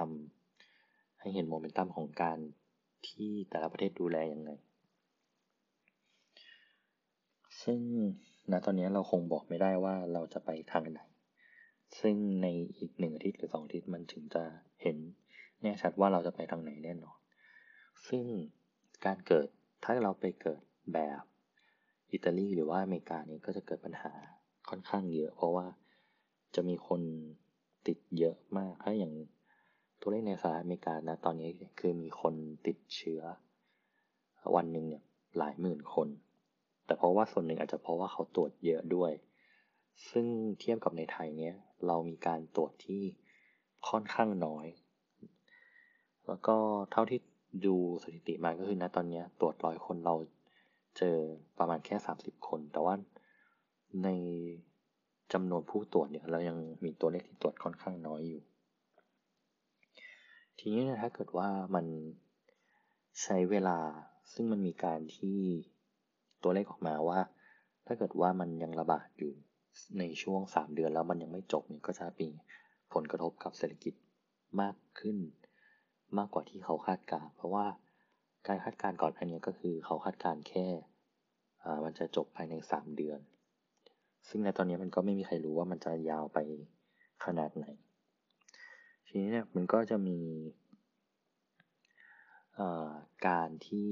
ประกาศเลื่อนโอลิมปิก เลื่อนการแข่งขันยูโรออกไปอีกหนึ่งปี แล้วก็ที่ประเทศอังกฤษเนี่ยก็คือเจ้าฟ้าชายชาวกับนายกของอังกฤษเนี่ยติดโควิดด้วย แล้วก็มีนายกของเยอรมันที่มีความเสี่ยงที่จะติดด้วยเหมือนกัน ทีนี้ต่อมาก็คืออัปเดตเกี่ยวกับเรื่องเศรษฐกิจเนี่ยก็คืออย่างในสหรัฐอเมริกาก็มีการอัดฉีด QE เป็นก่อนจากที่ก่อนหน้านี้เนี่ยเขาประกาศว่าจะเป็นเจ็ดแสนล้านดอลลาร์ ก็คือตอนนี้เป็นจะเป็น unlimit QE แล้ว แล้วก็มีการแจกเงินให้กับ คนที่รับผลกระทบ ถ้าจำไม่ผิดอยู่ที่พันสองร้อยดอลลาร์ต่อคน ก็เป็นการที่มันอัดฉีดเงินเข้ามาโดยที่ไม่มีจำกัดเนี้ยมันมีผลกระทบค่อนข้างเยอะกับเงินดอลลาร์ แล้วก็เดี๋ยววันนี้เราจะมาคุยเรื่อง dollar system กันด้วย ก็ราคาน้ำมันของวันนี้เนี่ยจะอยู่ที่ 21.84 ดอลลาร์ ต่ออ่าเรียกว่าเป็นราคาน้ำมันดิบ ก็ณตอนนี้ราคาน้ำมันดิบเนี่ยล่วงลงมาแทบจะเป็นจุดต่ำมากๆ ซึ่งมันก็ยังไม่รู้ว่ามันจะยาวไปขนาดไหน ซึ่งมันก็จะกระทบกับเศรษฐกิจอีกด้วย ต่อมาก็คือในประเทศไทยครับก็คือมีการประกาศของ BOT ก็คือธนาคารแห่งประเทศไทยว่า GDP ของประเทศเนี่ย จากที่ก่อนหน้านี้คิดว่าจะเติบโต 2.8 นะ ตอนนี้ BOT เป็นคนประกาศเองว่ามันจะเป็นลบ 5.3 ซึ่งอาทิตย์ที่แล้วเนี่ยผมคิดว่ามันจะอยู่ที่ลบ 2 หรือลบ 1 แต่ว่า BOT เนี่ยก็คือธนาคารแห่งประเทศไทยเนี่ยเขาน่าจะเห็นอินไซต์หรือว่ามีตัวเลขอะไรอ้างอิงที่แม่นยำกว่าที่อื่น หรือว่า analyst เจ้าอื่น ซึ่งการที่เขาประกาศออกมาว่าเป็นลบ 5.3 เนี่ยมันค่อนข้างมี นัยยะสำคัญว่าตัวเลขเนี้ยมันเป็นตัวเลขที่น่าเชื่อถือ เพราะว่าเขาเป็นคนประกาศเอง ก็มันหมายความว่าผลกระทบในสิ่งที่เราจะเจอนะตอนนี้มันค่อนข้างจะหนัก แล้วก็ถ้ายิ่งโควิด -19 มันยัง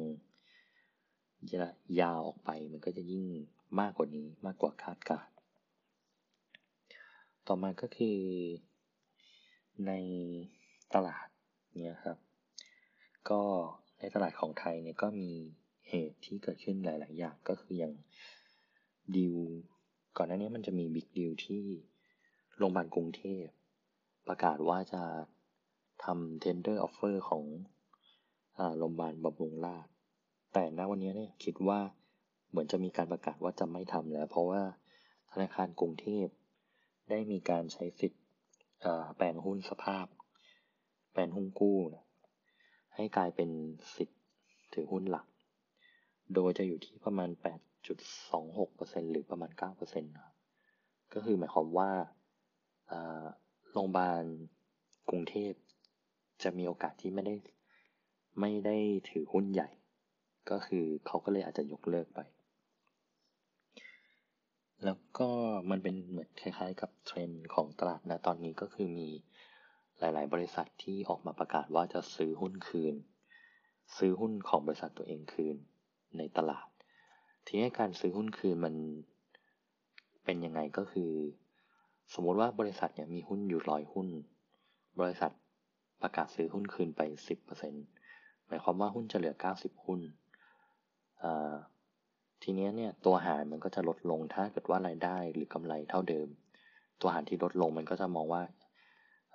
กำไรต่อหุ้นเพิ่มขึ้น หรือว่าการปันผลมันก็จะเพิ่มขึ้นด้วยอะไรประมาณนี้ ก็คือคล้ายๆว่าทำให้ผู้ถือหุ้นเดิมเนี่ยได้กำไรไป ได้สิทธิสิทธิพิเศษเพิ่มขึ้น แต่ว่าในนะตอนนี้เนี่ยมันก็พูดยากเหมือนกันว่าการที่บริษัทออกมาซื้อหุ้นคืนเนี่ยมันดีหรือมันไม่ดี เพราะว่า มันอาจจะเกิดวิกฤตเศรษฐกิจขึ้นแล้ว ถ้าเกิดเขาขาดเงิน หรือขาดสภาพคล่องไปมันก็จะเป็นผลเสียมากกว่าการที่เอาเงินมาซื้อหุ้นคืนก็ได้ แล้วก็มีเรื่องใหญ่ๆก็คือกองทุน TMB นะครับ ก็มีเกิดการหยุดขาย หยุดการซื้อขายชั่วคราว เพราะว่ามีกองทุน TMB USB ครับ ก็จากมูลค่าของกองนี้อยู่ที่ 80,000 ล้านบาทเนี่ย อยู่ๆมีเหมือนคล้ายๆรายใหญ่ขายออกมา แล้วก็มีคล้ายๆพานิกเซลออกมาทำให้มูลค่าของกองนี้อยู่ที่สองหมื่นเก้าละสองหมื่นเก้าพันล้านบาท แล้วกองทุนตัวนี้มันเป็น T บวกหนึ่งหมายความว่าขายวันนี้ แล้วก็พรุ่งนี้ได้เงิน แต่ว่ามันเป็นกองที่ถือสินทรัพย์ ที่มีสภาพคล่องต่ำทีนี้ในการที่รายใหญ่ขายออกมามันเหมือนเป็นการฟอร์สกองทุนให้เขาบังคับขายสินทรัพย์ที่เขามีออกมา ซึ่งสินทรัพย์ที่มีเนี่ยมันไม่ได้เสี่ยงเลยมันอาจจะเป็นเงินฝาก เงินพันธบัตรรัฐบาล ซึ่งมีความเสี่ยงต่ำอยู่แล้ว แต่ว่าถ้าการที่เขาเทขายออกมาเยอะๆเนี่ยมันไม่มีคนรับมันทำให้ราคามันลดต่ำลงมาก มันก็เลยทำให้ TMB เนี่ยผู้จัดการกองทุนประกาศการหยุด พักการซื้อขายแล้วเปลี่ยนจาก T บวกหนึ่งไปเป็น T บวกสิบหรือ T บวกสิบห้าอะไรพวกนี้ผมไม่ได้ทำเหมือนกัน ทีนี้มันก็จะมีสองกองก็คือ TMB USB กับ TMB ABF ABF นะครับ ก็เป็นสองกองนี้คือกองที่หยุดการซื้อขายไป ถ้าเราถือกองพวกนี้อยู่เนี่ย โดยที่เราไม่ได้ขายออกมา เราก็จะแทบจะไม่ขาดทุนขาดทุนน้อยมาก เพราะว่าสินทรัพย์ที่เขาถืออยู่เนี่ยมันค่อนข้างจะเอ่อเรียกว่าอะไรโอกาสที่จะขาดทุนน้อยมาก แต่ว่ามันเกิดเหตุ แบบนี้เพราะว่าเหมือนมีรายใหญ่ต้องการที่จะเงินกลับไปหมายความว่าเขาต้องการใช้เงินเขาเลยต้องขายบิ๊กล็อตออกมาคือขายออกมาเป็นหลายหมื่นล้าน ซึ่งมันทำให้กองทุนไม่สามารถขายได้ทัน เพราะว่าถ้าเขาเคขายเนี่ยมันจะเกิด การขาดทุนของสินทรัพย์ที่ถืออยู่ มันก็เป็นปัญหาที่เกิดขึ้นในวีคที่ผ่านมา ทีนี้อย่างที่เกิดไว้ตอนแรกว่าเราจะมาพูดเรื่องดอลลาร์ซิสเต็มก็คือณปัจจุบันเนี้ยเงินดอลลาร์มันเป็นเงินที่คล้ายๆว่าเป็นศูนย์กลางของโลกก็คือ การที่เราจะซื้อ ผลิตภัณฑ์หรือว่าโภคภัณฑ์อะไรสักอย่างหนึ่งในโลกเนี้ยจะอิงกับ US ดอลลาร์เป็นหลัก แต่ว่าณตอนนี้เนี่ยมันถึงจุดที่มีการพูดคุยกันก็มีการถกกันของในหลาย ๆ วงการว่าเงิน US ดอลลาร์เนี่ยมันควรจะเป็นศูนย์กลางการเงินอยู่ไหม ทีนี้กันที่ก่อนหน้านี้มันต้องย้อนกลับไปที่ ช่วงที่เป็น gold standard หมายความว่า เพราะว่าทองคำนั้นมันหายาก ทีนี้เนี่ยในทุกๆ ประเทศทั่วโลกก็เลยใช้ gold standard หมายความว่า เราใช้ทองคำในการเป็น backup reserve หมายความว่าการที่จะพิมพ์เงินออกมาได้เนี่ยต้องมีทองคำเป็นตัว backup แต่ณวันนี้เนี่ยในหลายประเทศเนี่ยใช้ US dollar เป็นการ backupในการ trade เงินหรือว่าการทำเงินออกมาของในระบบ อย่างในประเทศไทยก็มีการถือ US ดอลลาร์เป็นเงิน backup เหมือนกัน แต่ว่าปัญหาเนี่ยมันเกิดที่ว่าประธานาธิบดีนิกสันเนี่ยได้ประกาศยกเลิก gold standard ของ US ดอลลาร์ไปทำให้ณตอนนี้ที่ US ดอลลาร์พิมพ์เงินออกมาไม่ได้ใช้มาตรฐานของทองคำแล้ว มานานแล้วด้วย แล้วการที่สหรัฐอเมริกาเนี่ยพิมพ์เงิน US ดอลลาร์ได้แบบเหมือน unlimit เนี่ยมันก็เหมือนทำให้ค่าของเงินดอลลาร์มันเสื่อมลง เพราะว่าอะไรที่มันมีปริมาณมาก ค่าของมันก็จะลดลง มันเป็นเหมือน supply กับ demand ของมันอยู่แล้ว ทีนี้เนี่ยมันก็เลยเป็นสิ่งที่คน หรือคนในแวดวงของเศรษฐกิจหรือการเงินโลกเนี่ยกำลังถกกันว่าไอ้มาตรฐานของ US ดอลลาร์เนี่ยมันควรจะเปลี่ยนไป หรือว่ามีตัวอื่นมาทดแทน ทีนี้เนี่ยถ้าเกิดว่ามันมีมากขึ้นมากขึ้นการที่ Federal Reserve หรือว่าอเมริกานี่กำลังพิมพ์เงิน แล้วก็ฉีดเงินเข้าไปในระบบ เยอะๆเนี่ยมันทำให้ค่าเงินมันด้อยค่าลงเรื่อยๆ ทีนี้เนี่ยทุกสินทรัพย์ที่อิงกับ US ดอลลาร์เนี่ยมันก็ควรจะมีราคาแพงมากขึ้น ยกตัวอย่างเช่นทองคำในระยะยาวมันมันควรจะมีราคาเพิ่มขึ้น เพราะว่า ทองคำเนี้ยจริงๆแล้วทองคำเป็นปรปักกับพันธบัตรของ US ดอลลาร์โดยตรง หมายความว่าถ้า US ดอลลาร์แข็งค่าขึ้น ทองคำจะมีราคาที่ลดลง ถ้า US ดอลลาร์มีราคาอ่อนค่าลง ทองคำก็จะมีราคามากขึ้น โดย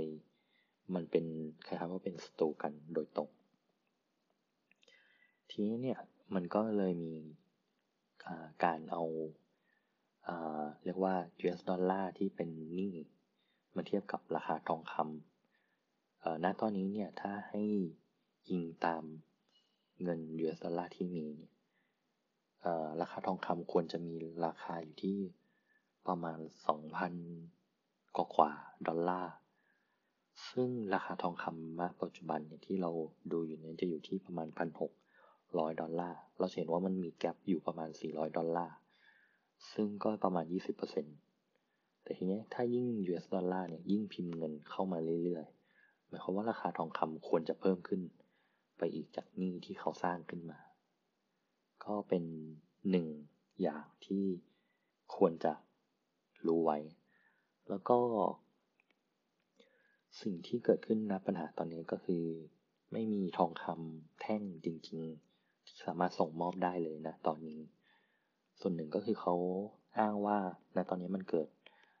โควิด -19 ระบาด มันทำให้การส่งมอบทองคำแท่งอยู่ชะงักณตอนนี้เนี่ยคุณไม่สามารถซื้อทองคำแท่งได้อีกแล้ว เพราะว่ามันหยุดการส่งมอบ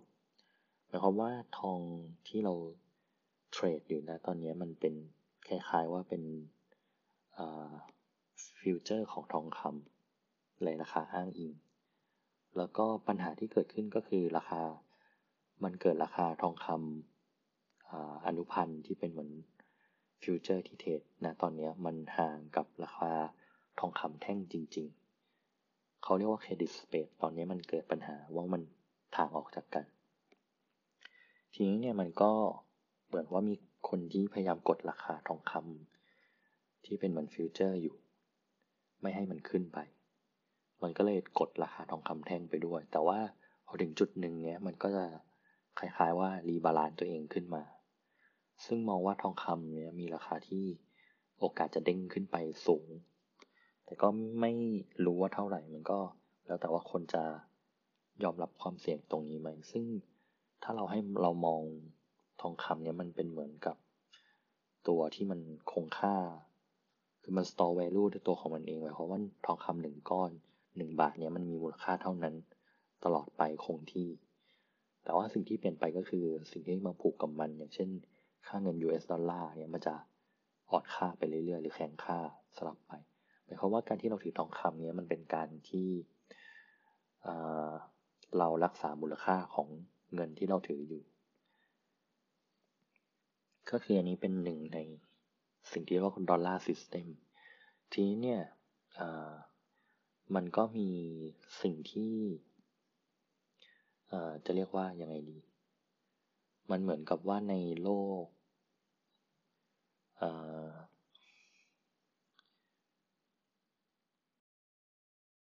ในโลกที่เรียกว่าทฤษฎีสมคบคิดเนี่ย มันก็จะมี concept ที่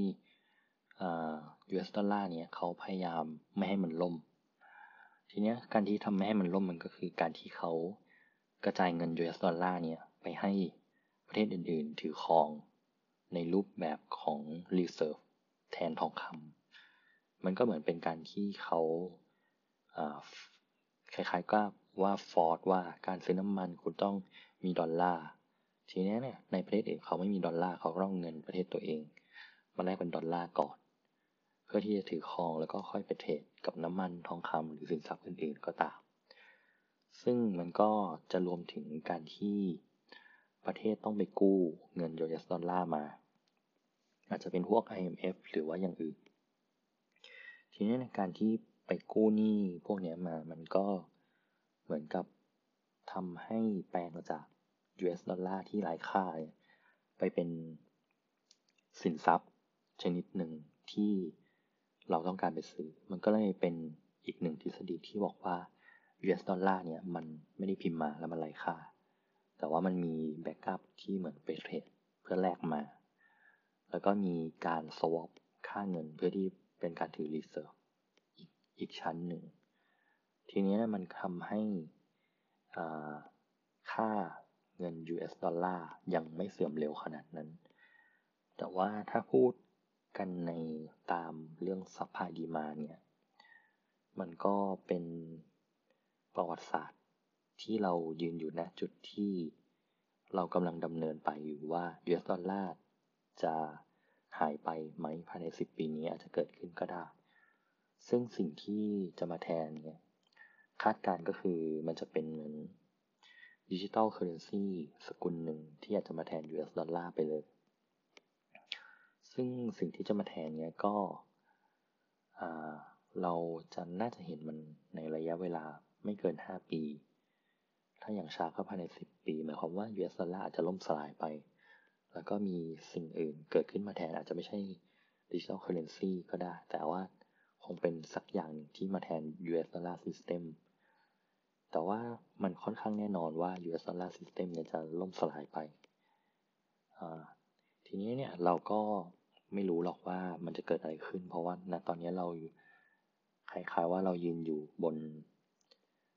ประวัติศาสตร์ แล้วเราก็ดำเนินไปกับมัน ซึ่งสิ่งที่จะเกิดเนี่ยมันอย่างที่บอกว่ามันน่าจะเกิดวิกฤตเศรษฐกิจทั่วโลก ตามมาหลังจากที่เกิด ตัวโควิด -19 ที่มันเป็นเหมือนตัวเร่งให้เกิดวิกฤตเศรษฐกิจ ทีนี้เนี่ยการที่เกิดวิกฤตเศรษฐกิจ หมายความว่าเงิน ทุกคนจะต้องการคล้ายๆ กับเงินสดมากขึ้น แล้วก็คนที่ไม่มีเงินสดมากเพียงพอก็ต้องกู้ กู้ออกมาเพื่อที่จะมาทำสภาพคล่องหรืออะไรก็ตาม ทีนี้เนี่ยถ้าบริษัทไหนที่อยู่ไม่รอดก็ต้องล้มละลายไป มันก็จะเป็น โดมิโนต่อเนื่อง ถ้าบริษัทล้มละลายมันก็จะเกิด NPL ของแบงก์แบงก์ก็จะล้ม แล้วก็อาจจะเกิดอะไรตามตามตามมา ซึ่งพอถึงนะวันนั้นมันก็คงไม่มีใครรู้ว่าจะเกิดอะไรขึ้นบ้าง อะไรจะพังบ้าง ซึ่งเราก็คงต้องติดตามกันอย่างใกล้ชิดต่อไปเรื่อยๆ ซึ่งณตอนนี้ผมก็ยังไม่แนะนำให้ใครก็ตามลงทุนในหุ้นเลย และตอนนี้เนี่ยเราควรจะถือเงินสดและทองคำเป็นหลัก เพื่อที่เราจะมีสภาพคล่องให้อยู่รอด ไปด้วยแล้วก็มีสินทรัพย์ที่มีความเสี่ยง ที่ผมมองว่ามีความเสี่ยงต่ำที่สุดนะตอนนี้น่าจะเป็นทองคำหรือว่าจะเป็นพวกพันธบัตรรัฐบาลอะไรยกเว้นว่าถ้าประเทศเจ๋งก็คือพันธบัตรรัฐบาลก็พังไปด้วยเหมือนกัน ทีนี้เนี่ยก็ สิ่งที่อาจจะเกิดขึ้นหรือว่าเราคงได้ยินคำว่าพวก disruption ธุรกิจที่จะเกิดขึ้นด้วย ก็คืออย่างในประเทศไทยเนี่ยเราไม่มีธุรกิจที่เป็นเหมือนแนวแนวเทคโนโลยีเลยที่จะเกิดขึ้นมาใหม่ เพราะว่าถ้าอย่างมองในภูมิภาคเนี่ยเรามีทั้งแก p ทั้งแต่ก่อนก็จะมี Uber หรืออะไรต่างๆด้วย แต่ณตอนนี้เนี่ยคืออย่างในไทยไม่ได้มีตัวไหนที่เป็นธุรกิจสตาร์ทอัพที่โดดเด่น จนเป็นที่ยอมรับในเอเชียและในโลกเลย มันก็เลยมองว่าเศรษฐกิจของไทยเนี่ยมันอาจจะยากในการแข่งขันในอนาคตด้วย เพราะว่ามันก็จะมีธุรกิจที่เปลี่ยนแปลงไปอย่างแบงก์ก็อาจจะต้องคล้ายๆว่าลดบทบาทตัวเองลงไปเป็นแค่ตัวกลางที่คอยทันเฟอร์ แล้วก็อาจจะมี ธุรกิจอื่นมาเป็นเหมือนตัวรีเพสบางอย่างว่ามาทำได้ดีกว่า อะไรประมาณนี้ ก็อย่างณตอนนี้เนี่ย มันก็เกิดปัญหาที่ว่ามีโควิด -19 ระบาด แล้วก็คนก็เริ่มที่จะ work from home กัน ทีนี้มันทุกวิกฤตมันก็เหมือนมีโอกาสขึ้นมา มันการที่คนมา work from home เนี่ยเขาก็ได้เรียนรู้เทคโนโลยี และก็ได้ ปลี่ยนแปลงการทำงาน เขาก็ไม่จำเป็นต้องเจอหน้ากันก็สามารถทำงานร่วมกันได้ มันก็จะเกิดการเรียนรู้เทคโนโลยีหลายอย่างขึ้นมาอาจจะเกิดปัญการเปลี่ยนผ่านได้ ก็เป็นส่วนหนึ่งที่มองว่าอาจจะทำให้เป็นตัวเร่งของการเกิด disruption ของธุรกิจขึ้นมาก็ได้ ณ ตอนนี้ก็เราไม่รู้ว่าอะไรจะเกิดขึ้นในระยะเวลาข้างหน้าเลย เพราะว่าเราก็ไม่รู้ว่าเศรษฐกิจที่จะเกิดขึ้นเนี้ยมันจะเป็นเศรษฐกิจถดถอยหนักมากน้อยขนาดไหน ทีนี้มันก็มีคนที่คาดการว่าวิกฤตเศรษฐกิจครั้งนี้อาจจะมีโอกาสเป็นเหมือน Great Depression ของที่เกิดขึ้นในอเมริกา ถ้าเกิดการเกิด Great Depression นะตอนนั้นเนี่ยคือ เศรษฐกิจพังไประยะเวลานานเลย ก็คืออาจจะสามปี ก็คิดว่าคง ไม่อยากให้เกิดอะไรแบบนั้นขึ้นนะตอนนี้ เพราะว่าถ้าเกิดมันก็คนค่อนข้างที่จะแย่มาก เพราะว่ามันหมายความว่าคนจะตกงานเยอะมาก แล้วก็คนไม่มีงานทำคนก็รายได้น้อยลง แล้วก็ธุรกิจก็ปิดตัวเยอะ อะไรประมาณนี้ ทีนี้ก็วันนี้ก็น่าจะหมดแล้วเท่านี้ครับ ก็ถ้าใครมีคำถามหรือว่ามีคอมเมนต์อะไรก็สามารถคอมเมนต์เข้ามาได้ หรือว่าจะแนะนำอะไรก็ได้หมดเลยครับ หรือว่าอยากเรียนรู้เรื่องอะไรครับนี่ก็ขอบคุณเท่านี้ครับ ครับ สวัสดีครับ ขอต้อนรับเข้าสู่ช่อง TheExp นะครับ วันนี้ก็เป็น episode ที่ 7 นะครับ ก็จะพูดเกี่ยวกับเรื่องวิกฤตเศรษฐกิจในปี 2020 นะครับ ก็วันนี้วันที่ 5 เมษายน ปี 2020 นะครับ ก็มาขออัปเดตเรื่องสถานการณ์ล่าสุด นะตอนนี้ในรอบสัปดาห์ที่ผ่านมาก่อน ก็โควิด -19 เนี่ย ในสัปดาห์ที่ผ่านมาเนี่ยก็มีการติดเชื้อสะสมทั่วโลกเนี่ย ขึ้นไปอยู่ที่ 1.2 ล้านรายแล้ว หลังจากการระบาดที่ผ่านมานานกว่า 3 เดือนแล้วเนี่ย ทีนี้เนี่ยมียอดอัตราการรักษาหายเนี่ยอยู่ที่ 20%แล้วก็เสียชีวิตแล้วทั่วโลกเนี่ยอยู่ที่ 6,000 4,716 รายทั่วโลก อัตราเสียชีวิตอยู่ที่ 5.38%ตัวเลขที่น่าสนใจก็คือสหรัฐอเมริกาเนี่ยมีผู้ป่วยโควิด -19 เนี่ยทะลุสามแสนหนึ่งหมื่นรายขึ้นไปแล้ว ทีนี้ในห้าดับแรกเนี่ยก็เป็นสหรัฐ แล้วก็มีสเปนที่แซงอิตาลีขึ้นมา สเปนเนี่ยอยู่ที่หนึ่งแสนสองหมื่นหกพัน แล้วก็อิตาลีเนี่ยอยู่ที่หนึ่งแสนสองหมื่นสี่พันซึ่งก็ไม่ได้ต่างกันมาก ต่อมาก็เป็นเยอรมันกับฝรั่งเศสครับถ้าดูตัวเลขณตอนนี้เนี่ยก็คือทางฝั่งอเมริกาแล้วก็ฝั่งยุโรปเนี่ยแซงขึ้นมาค่อนข้างเยอะแล้ว ทางด้านผู้ติดเชื้อทางจีนเนี่ยเริ่มชะลออยู่ที่แปดหมื่นหนึ่งพันราย ถ้าเทียบกับถ้าเทียบจากจำนวนประชากรทั้งหมดเนี่ย จีนจะอยู่ที่ 6.8%ของของผู้ติดเชื้อทั้งหมด แล้วก็วันนี้เนี่ย ตัวเลขของไทยก็คือมียอดผู้ติดเชื้ออยู่ที่ 102 ราย ส่วนยอดสะสมอยู่ที่ 2,100 นะครับ ทีนี้เนี่ยในตัวเลขที่มีการคาดการณ์ครับ ก็คือในภายใน 20 วันเนี่ย ก็คือตัวเลขของในอเมริกาจะขึ้นไปทะลุถึง 1 ล้านราย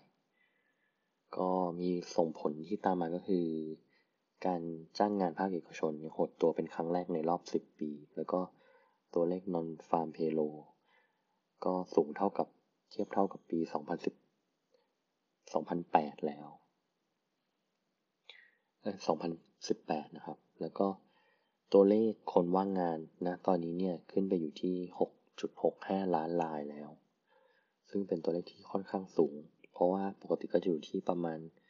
ไม่เกินห้าแสนลาย เป็นตัวเลขคนว่างงานของสหรัฐอเมริกาแล้วก็มีการบินไทยนะครับ ประกาศว่าให้พนักงานหยุดงาน 2 เดือน แล้วก็ลดเงินเดือนพนักงานด้วย ทีนี้ตัวเลขของราคาน้ำมันดิบก็มีดีขึ้นมาค่อนข้างเยอะ เพราะว่าก่อนหน้านี้สัปดาห์ที่ผ่านมาเนี่ยก็คือ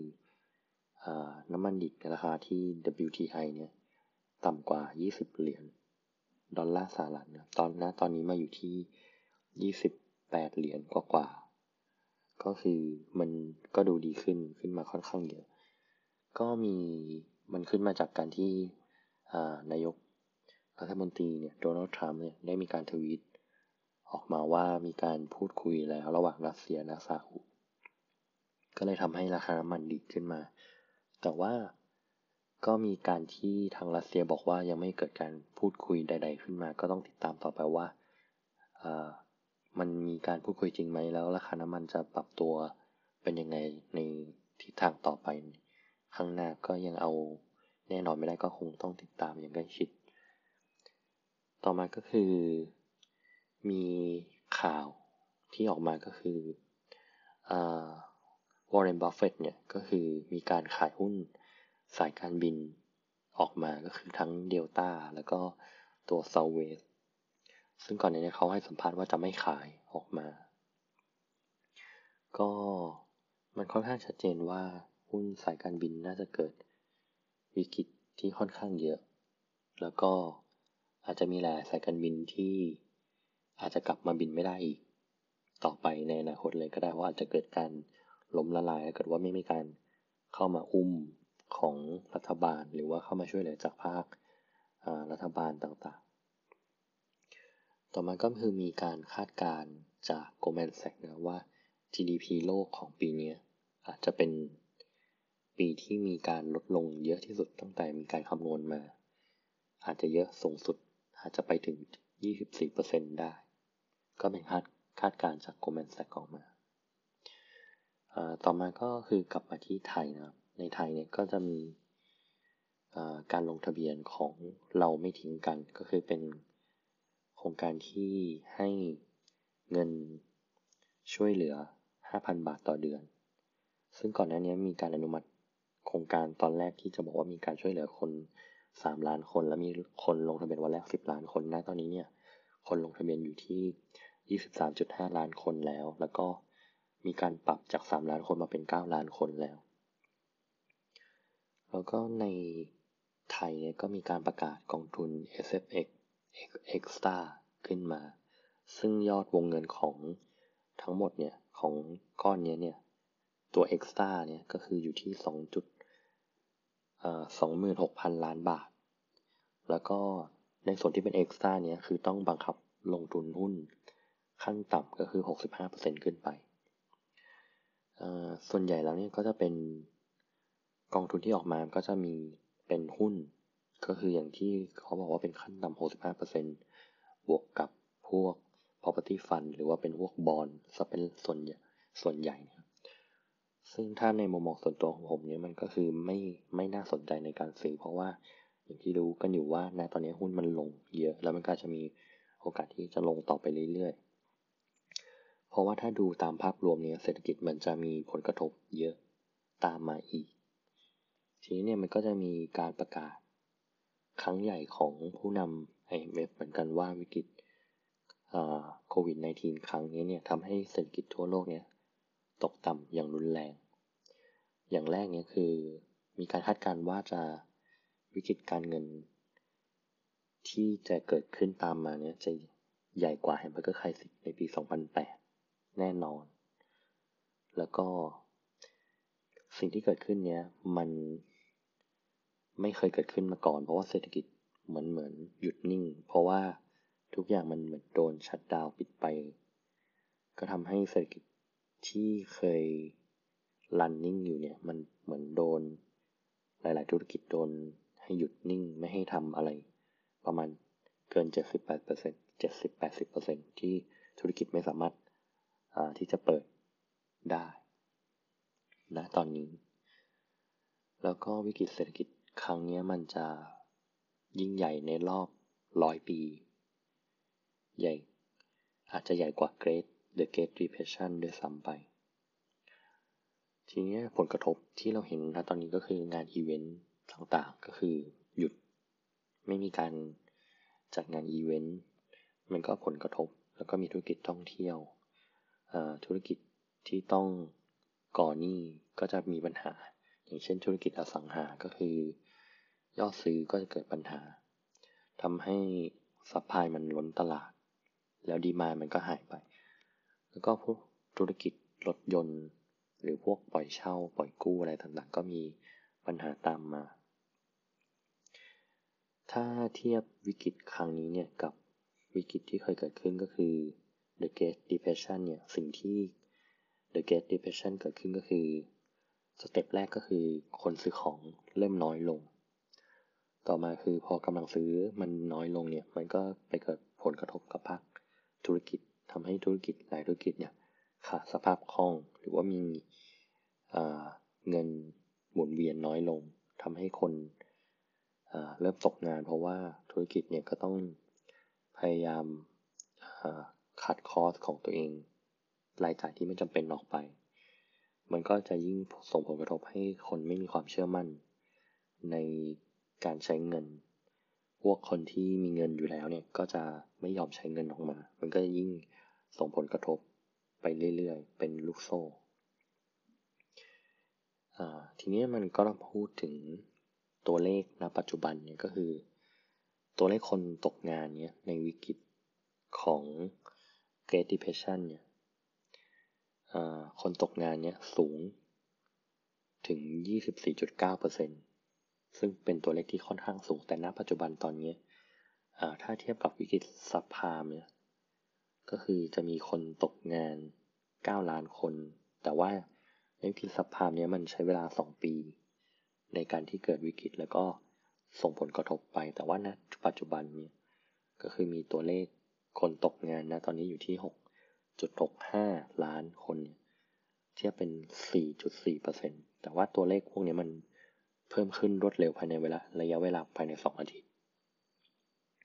เพราะว่าเนื่องจากการเกิดการชัดดาวที่เหมือนแต่ละประเทศก็มีการให้ทุกคนหยุด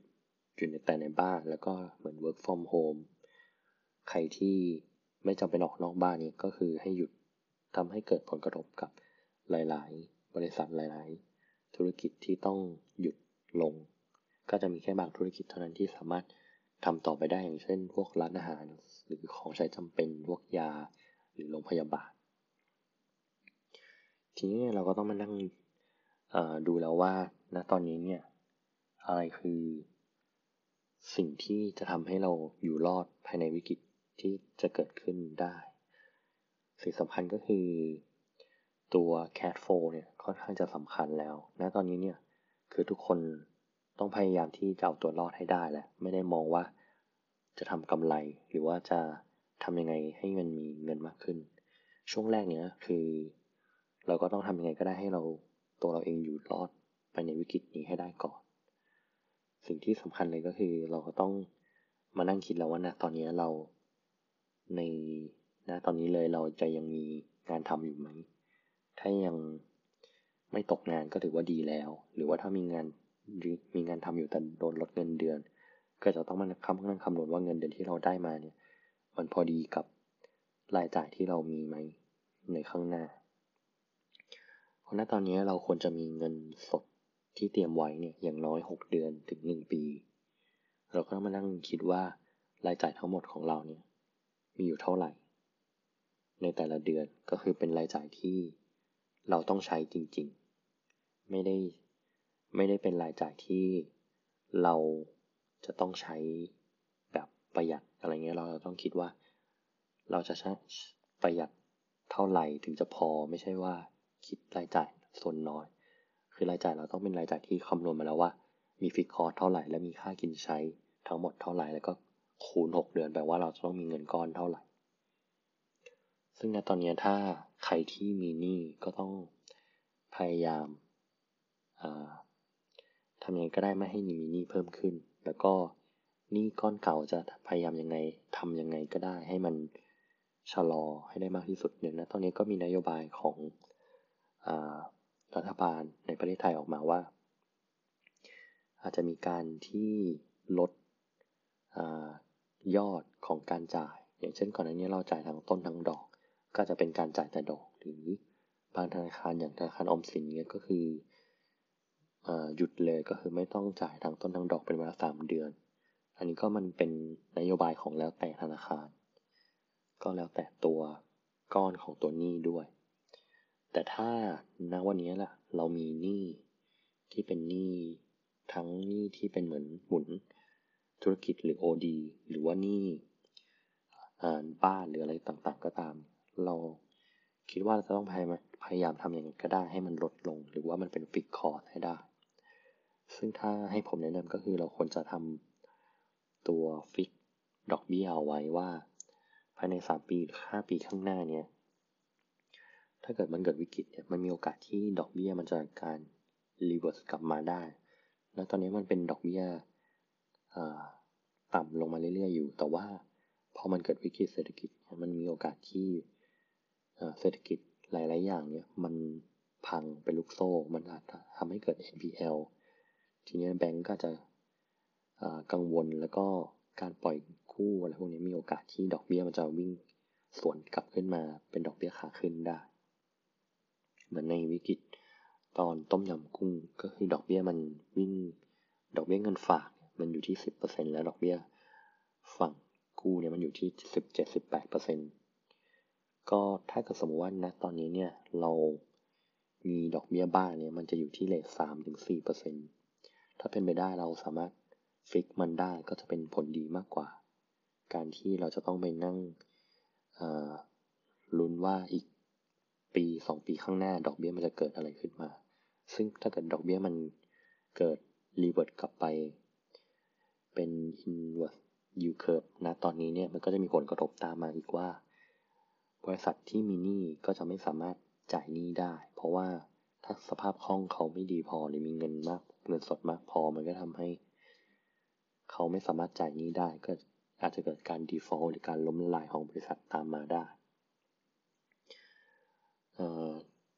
ทีนี้เนี่ยถ้าเรามีสินทรัพย์ที่เรามองหาสินทรัพย์ที่ปลอดภัยที่สุดในตอนนี้เนี่ยก็คงต้องเป็นสิ่งที่เคยพูดมาแล้วว่ามันคือ MMF ก็คือ Money Market Fund พวก พันธบัตรรัฐบาล ถึงแม้ว่าผลตอบแทนมันอาจจะน้อยว่า ปีหนึ่งมันอาจจะได้ผลตอบแทนแค่หนึ่งหรือสองเปอร์เซ็นแต่ว่าแน่นอนคือมันการันตีว่า ถ้าคุณเอาเงินมาฝาก แล้วเกินหนึ่งสัปดาห์ขึ้นไปเนี่ย มันสามารถที่จะไม่มีทางขาดทุนได้ ทีนี้เนี่ยมันนี่มาเก็ตฟันข้อดีก็คือคุณสามารถถอนออกมาได้ในระยะเวลาที่บวกหนึ่งด้วยหมายความแต่ว่าที่บวกหนึ่งนี้มันเป็นระยะเวลาทำการหมายความว่าคุณถอนวันศุกร์แต่ว่า มันก็จะเงินไปเข้าวันจันทร์ก็ข้อดีตรงนี้มันเป็นการรักษาเงินต้น ให้ดีกว่าการฝากธนาคาร ก็ ถ้าพูดถึงสินทรัพย์อื่นก็ถ้ารับความเสี่ยงได้ทองคำก็เป็นตัวเลือกหนึ่งที่น่าสนใจแต่ว่าณตอนนี้เนี่ยมันยังไม่ใช่ ถ้าในระยะสั้นเนี่ยมันยังไม่ใช่สินทรัพย์ที่ปลอดภัยเท่าไหร่เพราะว่ามันก็จะมีแรง แรงขายแรงซื้อของคนที่เข้ามาเกิดกำไรในทองคำแต่ว่าณตอนนี้เนี่ยทุกคนก็พยายามที่จะขายสินทรัพย์ออกมา เพื่อไปถึงเงินสดให้ได้มากที่สุด ทีนี้มันก็เลยมองเห็นว่าในช่วงอาทิตย์สองสามอาทิตย์ที่ผ่านมาทำไมเงิน US ดอลลาร์ถึงไหลกลับไป แล้วก็สินทรัพย์ทุกอย่างในโลกนี้มันเหมือนราคาลงไป เพราะว่าช่วงนี้มันเป็นช่วงที่คนกำลังถือเงินสดเยอะขึ้น มันก็เลยเป็นเหตุผลว่าสินทรัพย์หลาย ๆ อย่างมันราคาลดลงไป ทีนี้เนี่ยผลกระทบต่อมาของการเกิดวิกฤตเศรษฐกิจครั้งนี้ถ้ามันเกิดขึ้นจริง ๆ เพราะว่าการเกิดโควิดเนี้ยมันจะทำให้บริษัทหลาย ๆ บริษัทขาดสภาพคล่อง ทีนี้ถ้ารัฐบาลไม่เข้ามาช่วยเหลือก็จะเป็นปัญหาที่เศรษฐกิจอาจจะล้มไปได้ แต่ว่า เราน่าจะเคยเห็นโมเดลนี้มาแล้วในวิกฤตสัพพามก็คือมันคล้ายๆกันว่า มันเกิดวิกฤตที่ธุรกิจจะล้ม แต่ว่ารัฐบาลกลางของ Federal Reserve เนี่ย ไปทำการอัดฉีดเงินให้ธุรกิจมันให้ไม่ให้มันล้มไม่ล้ม เพราะว่าถ้าเกิดมันล้มเนี่ยมันก็จะล้มกลายเป็นโดมิโนลงไปเรื่อยๆ เราอาจจะเห็นโมเดลที่รัฐบาล ไม่ใช่แค่ อเมริกาอย่างเดียวอาจจะเป็นทั่วโลกก็คือเป็นการอาชีพเงิน เพื่อไปรักษาสภาพคล่องให้กับธุรกิจ หรือว่าไปการทำการซื้อบอลของตัวธุรกิจหลาย ๆ ธุรกิจก็คือบริษัทเอกชนที่มีบอลอยู่ แล้วบอลนั้นไม่สามารถโลโอเวอร์ได้ก็จะเห็นรัฐบาลกลางของแต่ละประเทศ ไปช่วยเหลือในการ roll over bond ให้ หรือถ้าบริษัทไหนที่มีโอกาสที่จะล้มก็อาจจะเห็น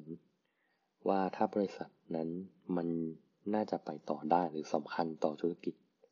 ก็อาจจะมีการที่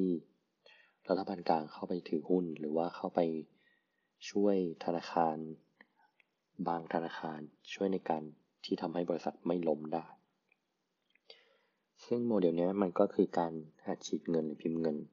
ออกมาจากตัวรัฐบาลกลางของในแต่ละประเทศ หมายความว่ามันจะมีการหัดฉีดเงินครั้งใหญ่ ของโลก ไม่ไม่ได้เป็นแค่ US ดอลลาร์เท่านั้น อาจจะเป็นทั่วโลกเลย ที่มีการอัดฉีดเงินออกมา แล้วก็ไปอุ้มธุรกิจที่กำลังจะเกิดขึ้น ทีนี้ในการอัดฉีดเงินออกมาพวกนี้มันจะยิ่งทำให้เกิดภาวะเงินเฟ้อขึ้นมาได้ในอนาคต แต่ว่าในตอนนี้เนี่ยมันยังไม่เกิด มันน่าณตอนนี้เรากำลังเข้าสู่ภาวะเงินฝืดอยู่ เพราะว่าณตอนนี้เนี่ยดอกเบี้ย หรือว่าเงินเฟ้อเนี่ยอยู่ต่ำมากต่ำกว่าหนึ่งเปอร์เซ็นต์แล้วก็คนก็จะไม่ใช่คนก็ไม่มีความน่าเชื่อถือมันทำให้เกิดเงินเงินฝืดอยู่ในตอนนี้ ซึ่งมันก็คือการเกิด recession หรือเพราะว่าเศรษฐกิจถดถอยซึ่งมันเกิดแน่ๆแล้ว แน่ๆนอนแล้ว ทีนี้นั่นต่อไปก็คือ ถ้ามันรุนแรงมากขึ้น ภายในปลายปีนี้หรือว่าปีหน้าเราจะเห็นการอาชิดเงินครั้งใหญ่ เข้ามาในระบบ เพื่อที่จะพยุงเศรษฐกิจ หรือว่าพยุงธุรกิจให้มันอยู่รอดไปได้ ซึ่งการอาชิดเงินนี้มันจะยิ่งทำให้การเกิดเงินเฟ้อมันจะยิ่งรุนแรงมากขึ้น มันจะทำให้ราคาเงินณจุดหนึ่งเนี่ยมันจะด้อยค่ามากและราคาสินทรัพย์หลายๆอย่างจะพุ่งรุนแรงมาก ซึ่งในตอนนั้นเนี่ยราคาทองคำก็จะพุ่งพุ่งขึ้นไป เพราะว่าทองคำเนี่ยจะเป็นปรปัก ตัวเงินที่อย่างที่เคยบอกมาก่อนหน้านี้ ซึ่งกว่าจะถึงณจุดนั้นมันเราบอกไม่ได้ว่ามันนานขนาดไหน ซึ่งถ้าเราจะเก็งกำไรทองคำเนี่ยมันจะต้องใช้เวลายาวนานมันไม่ใช่ถือระยะสั้น เพื่อที่จะการเก็งกำไร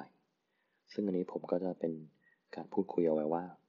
อะไรมันจะเกิดขึ้นว่าในวิกฤตเศรษฐกิจจะเกิดขึ้นแล้วก็อะไรคือสิ่งที่เราต้องเตรียมตัว ถ้าเกิดว่าเรายังไม่มี เงินสดพอที่จะอยู่รอดในนะปัจจุบันเราอาจจะต้องมองหาเงินสดก่อน ทีนี้หลังจากการที่เรามีเงินสดที่จะรักษาการดำรงอยู่ของตัวเองไปได้แล้วเราถึงจะเอาเงินมาลงทุนต่อ ซึ่งเงินส่วนที่ลงทุนเนี้ยมันก็จะไปลงใน สินทรัพย์ที่อาจจะเป็นพวกทองคำหรือว่าอย่างพวกบิตคอยแต่ว่าในบิตคอยพวกนี้มันก็ยังมีความเสี่ยงอยู่ว่า มันจะสามารถมาเป็นสินทรัพย์ที่จะมาแทนเงินได้หรือไม่ เพราะว่ามันก็ไม่มีใครการันตีว่า มันจะเป็นตัวที่มาจะแทนเงินได้ แต่ว่าการเกิดบิตคอยขึ้นในปี 2008 เนี่ย มันเกิดขึ้นมาเพราะว่าวิกฤตสับพามแล้วคนไม่เชื่อมั่นในเงินสด มันก็เลยทำให้เกิดบิตคอยขึ้นมา เพราะว่าบิตคอยนี้มันไม่มีตัวกลางในตัวควบคุม ไม่ได้มีรัฐบาลที่คอยพิมพ์เงินขึ้นมา มันก็เลยเป็นอีกทางเลือกหนึ่ง แต่ว่าก็เป็นทางเลือกที่เสี่ยง ก็ถ้า คุณยอมรับความเสี่ยงได้บิตคอยก็จะเป็นทางเลือกหนึ่งที่น่าลงทุน แต่ก็ไม่ควรลงเยอะเพราะว่ามันก็มีความเสี่ยงที่มันจะกลายเป็นศูนย์เลยก็ได้ ครับ วันนี้ก็ขอฝากไว้เท่านี้ครับ ก็ถ้าเกิดใครมีคอมเมนต์หรือว่ามีข้อแนะนำอะไรก็แนะนำเข้ามาได้ครับ ขอบคุณครับ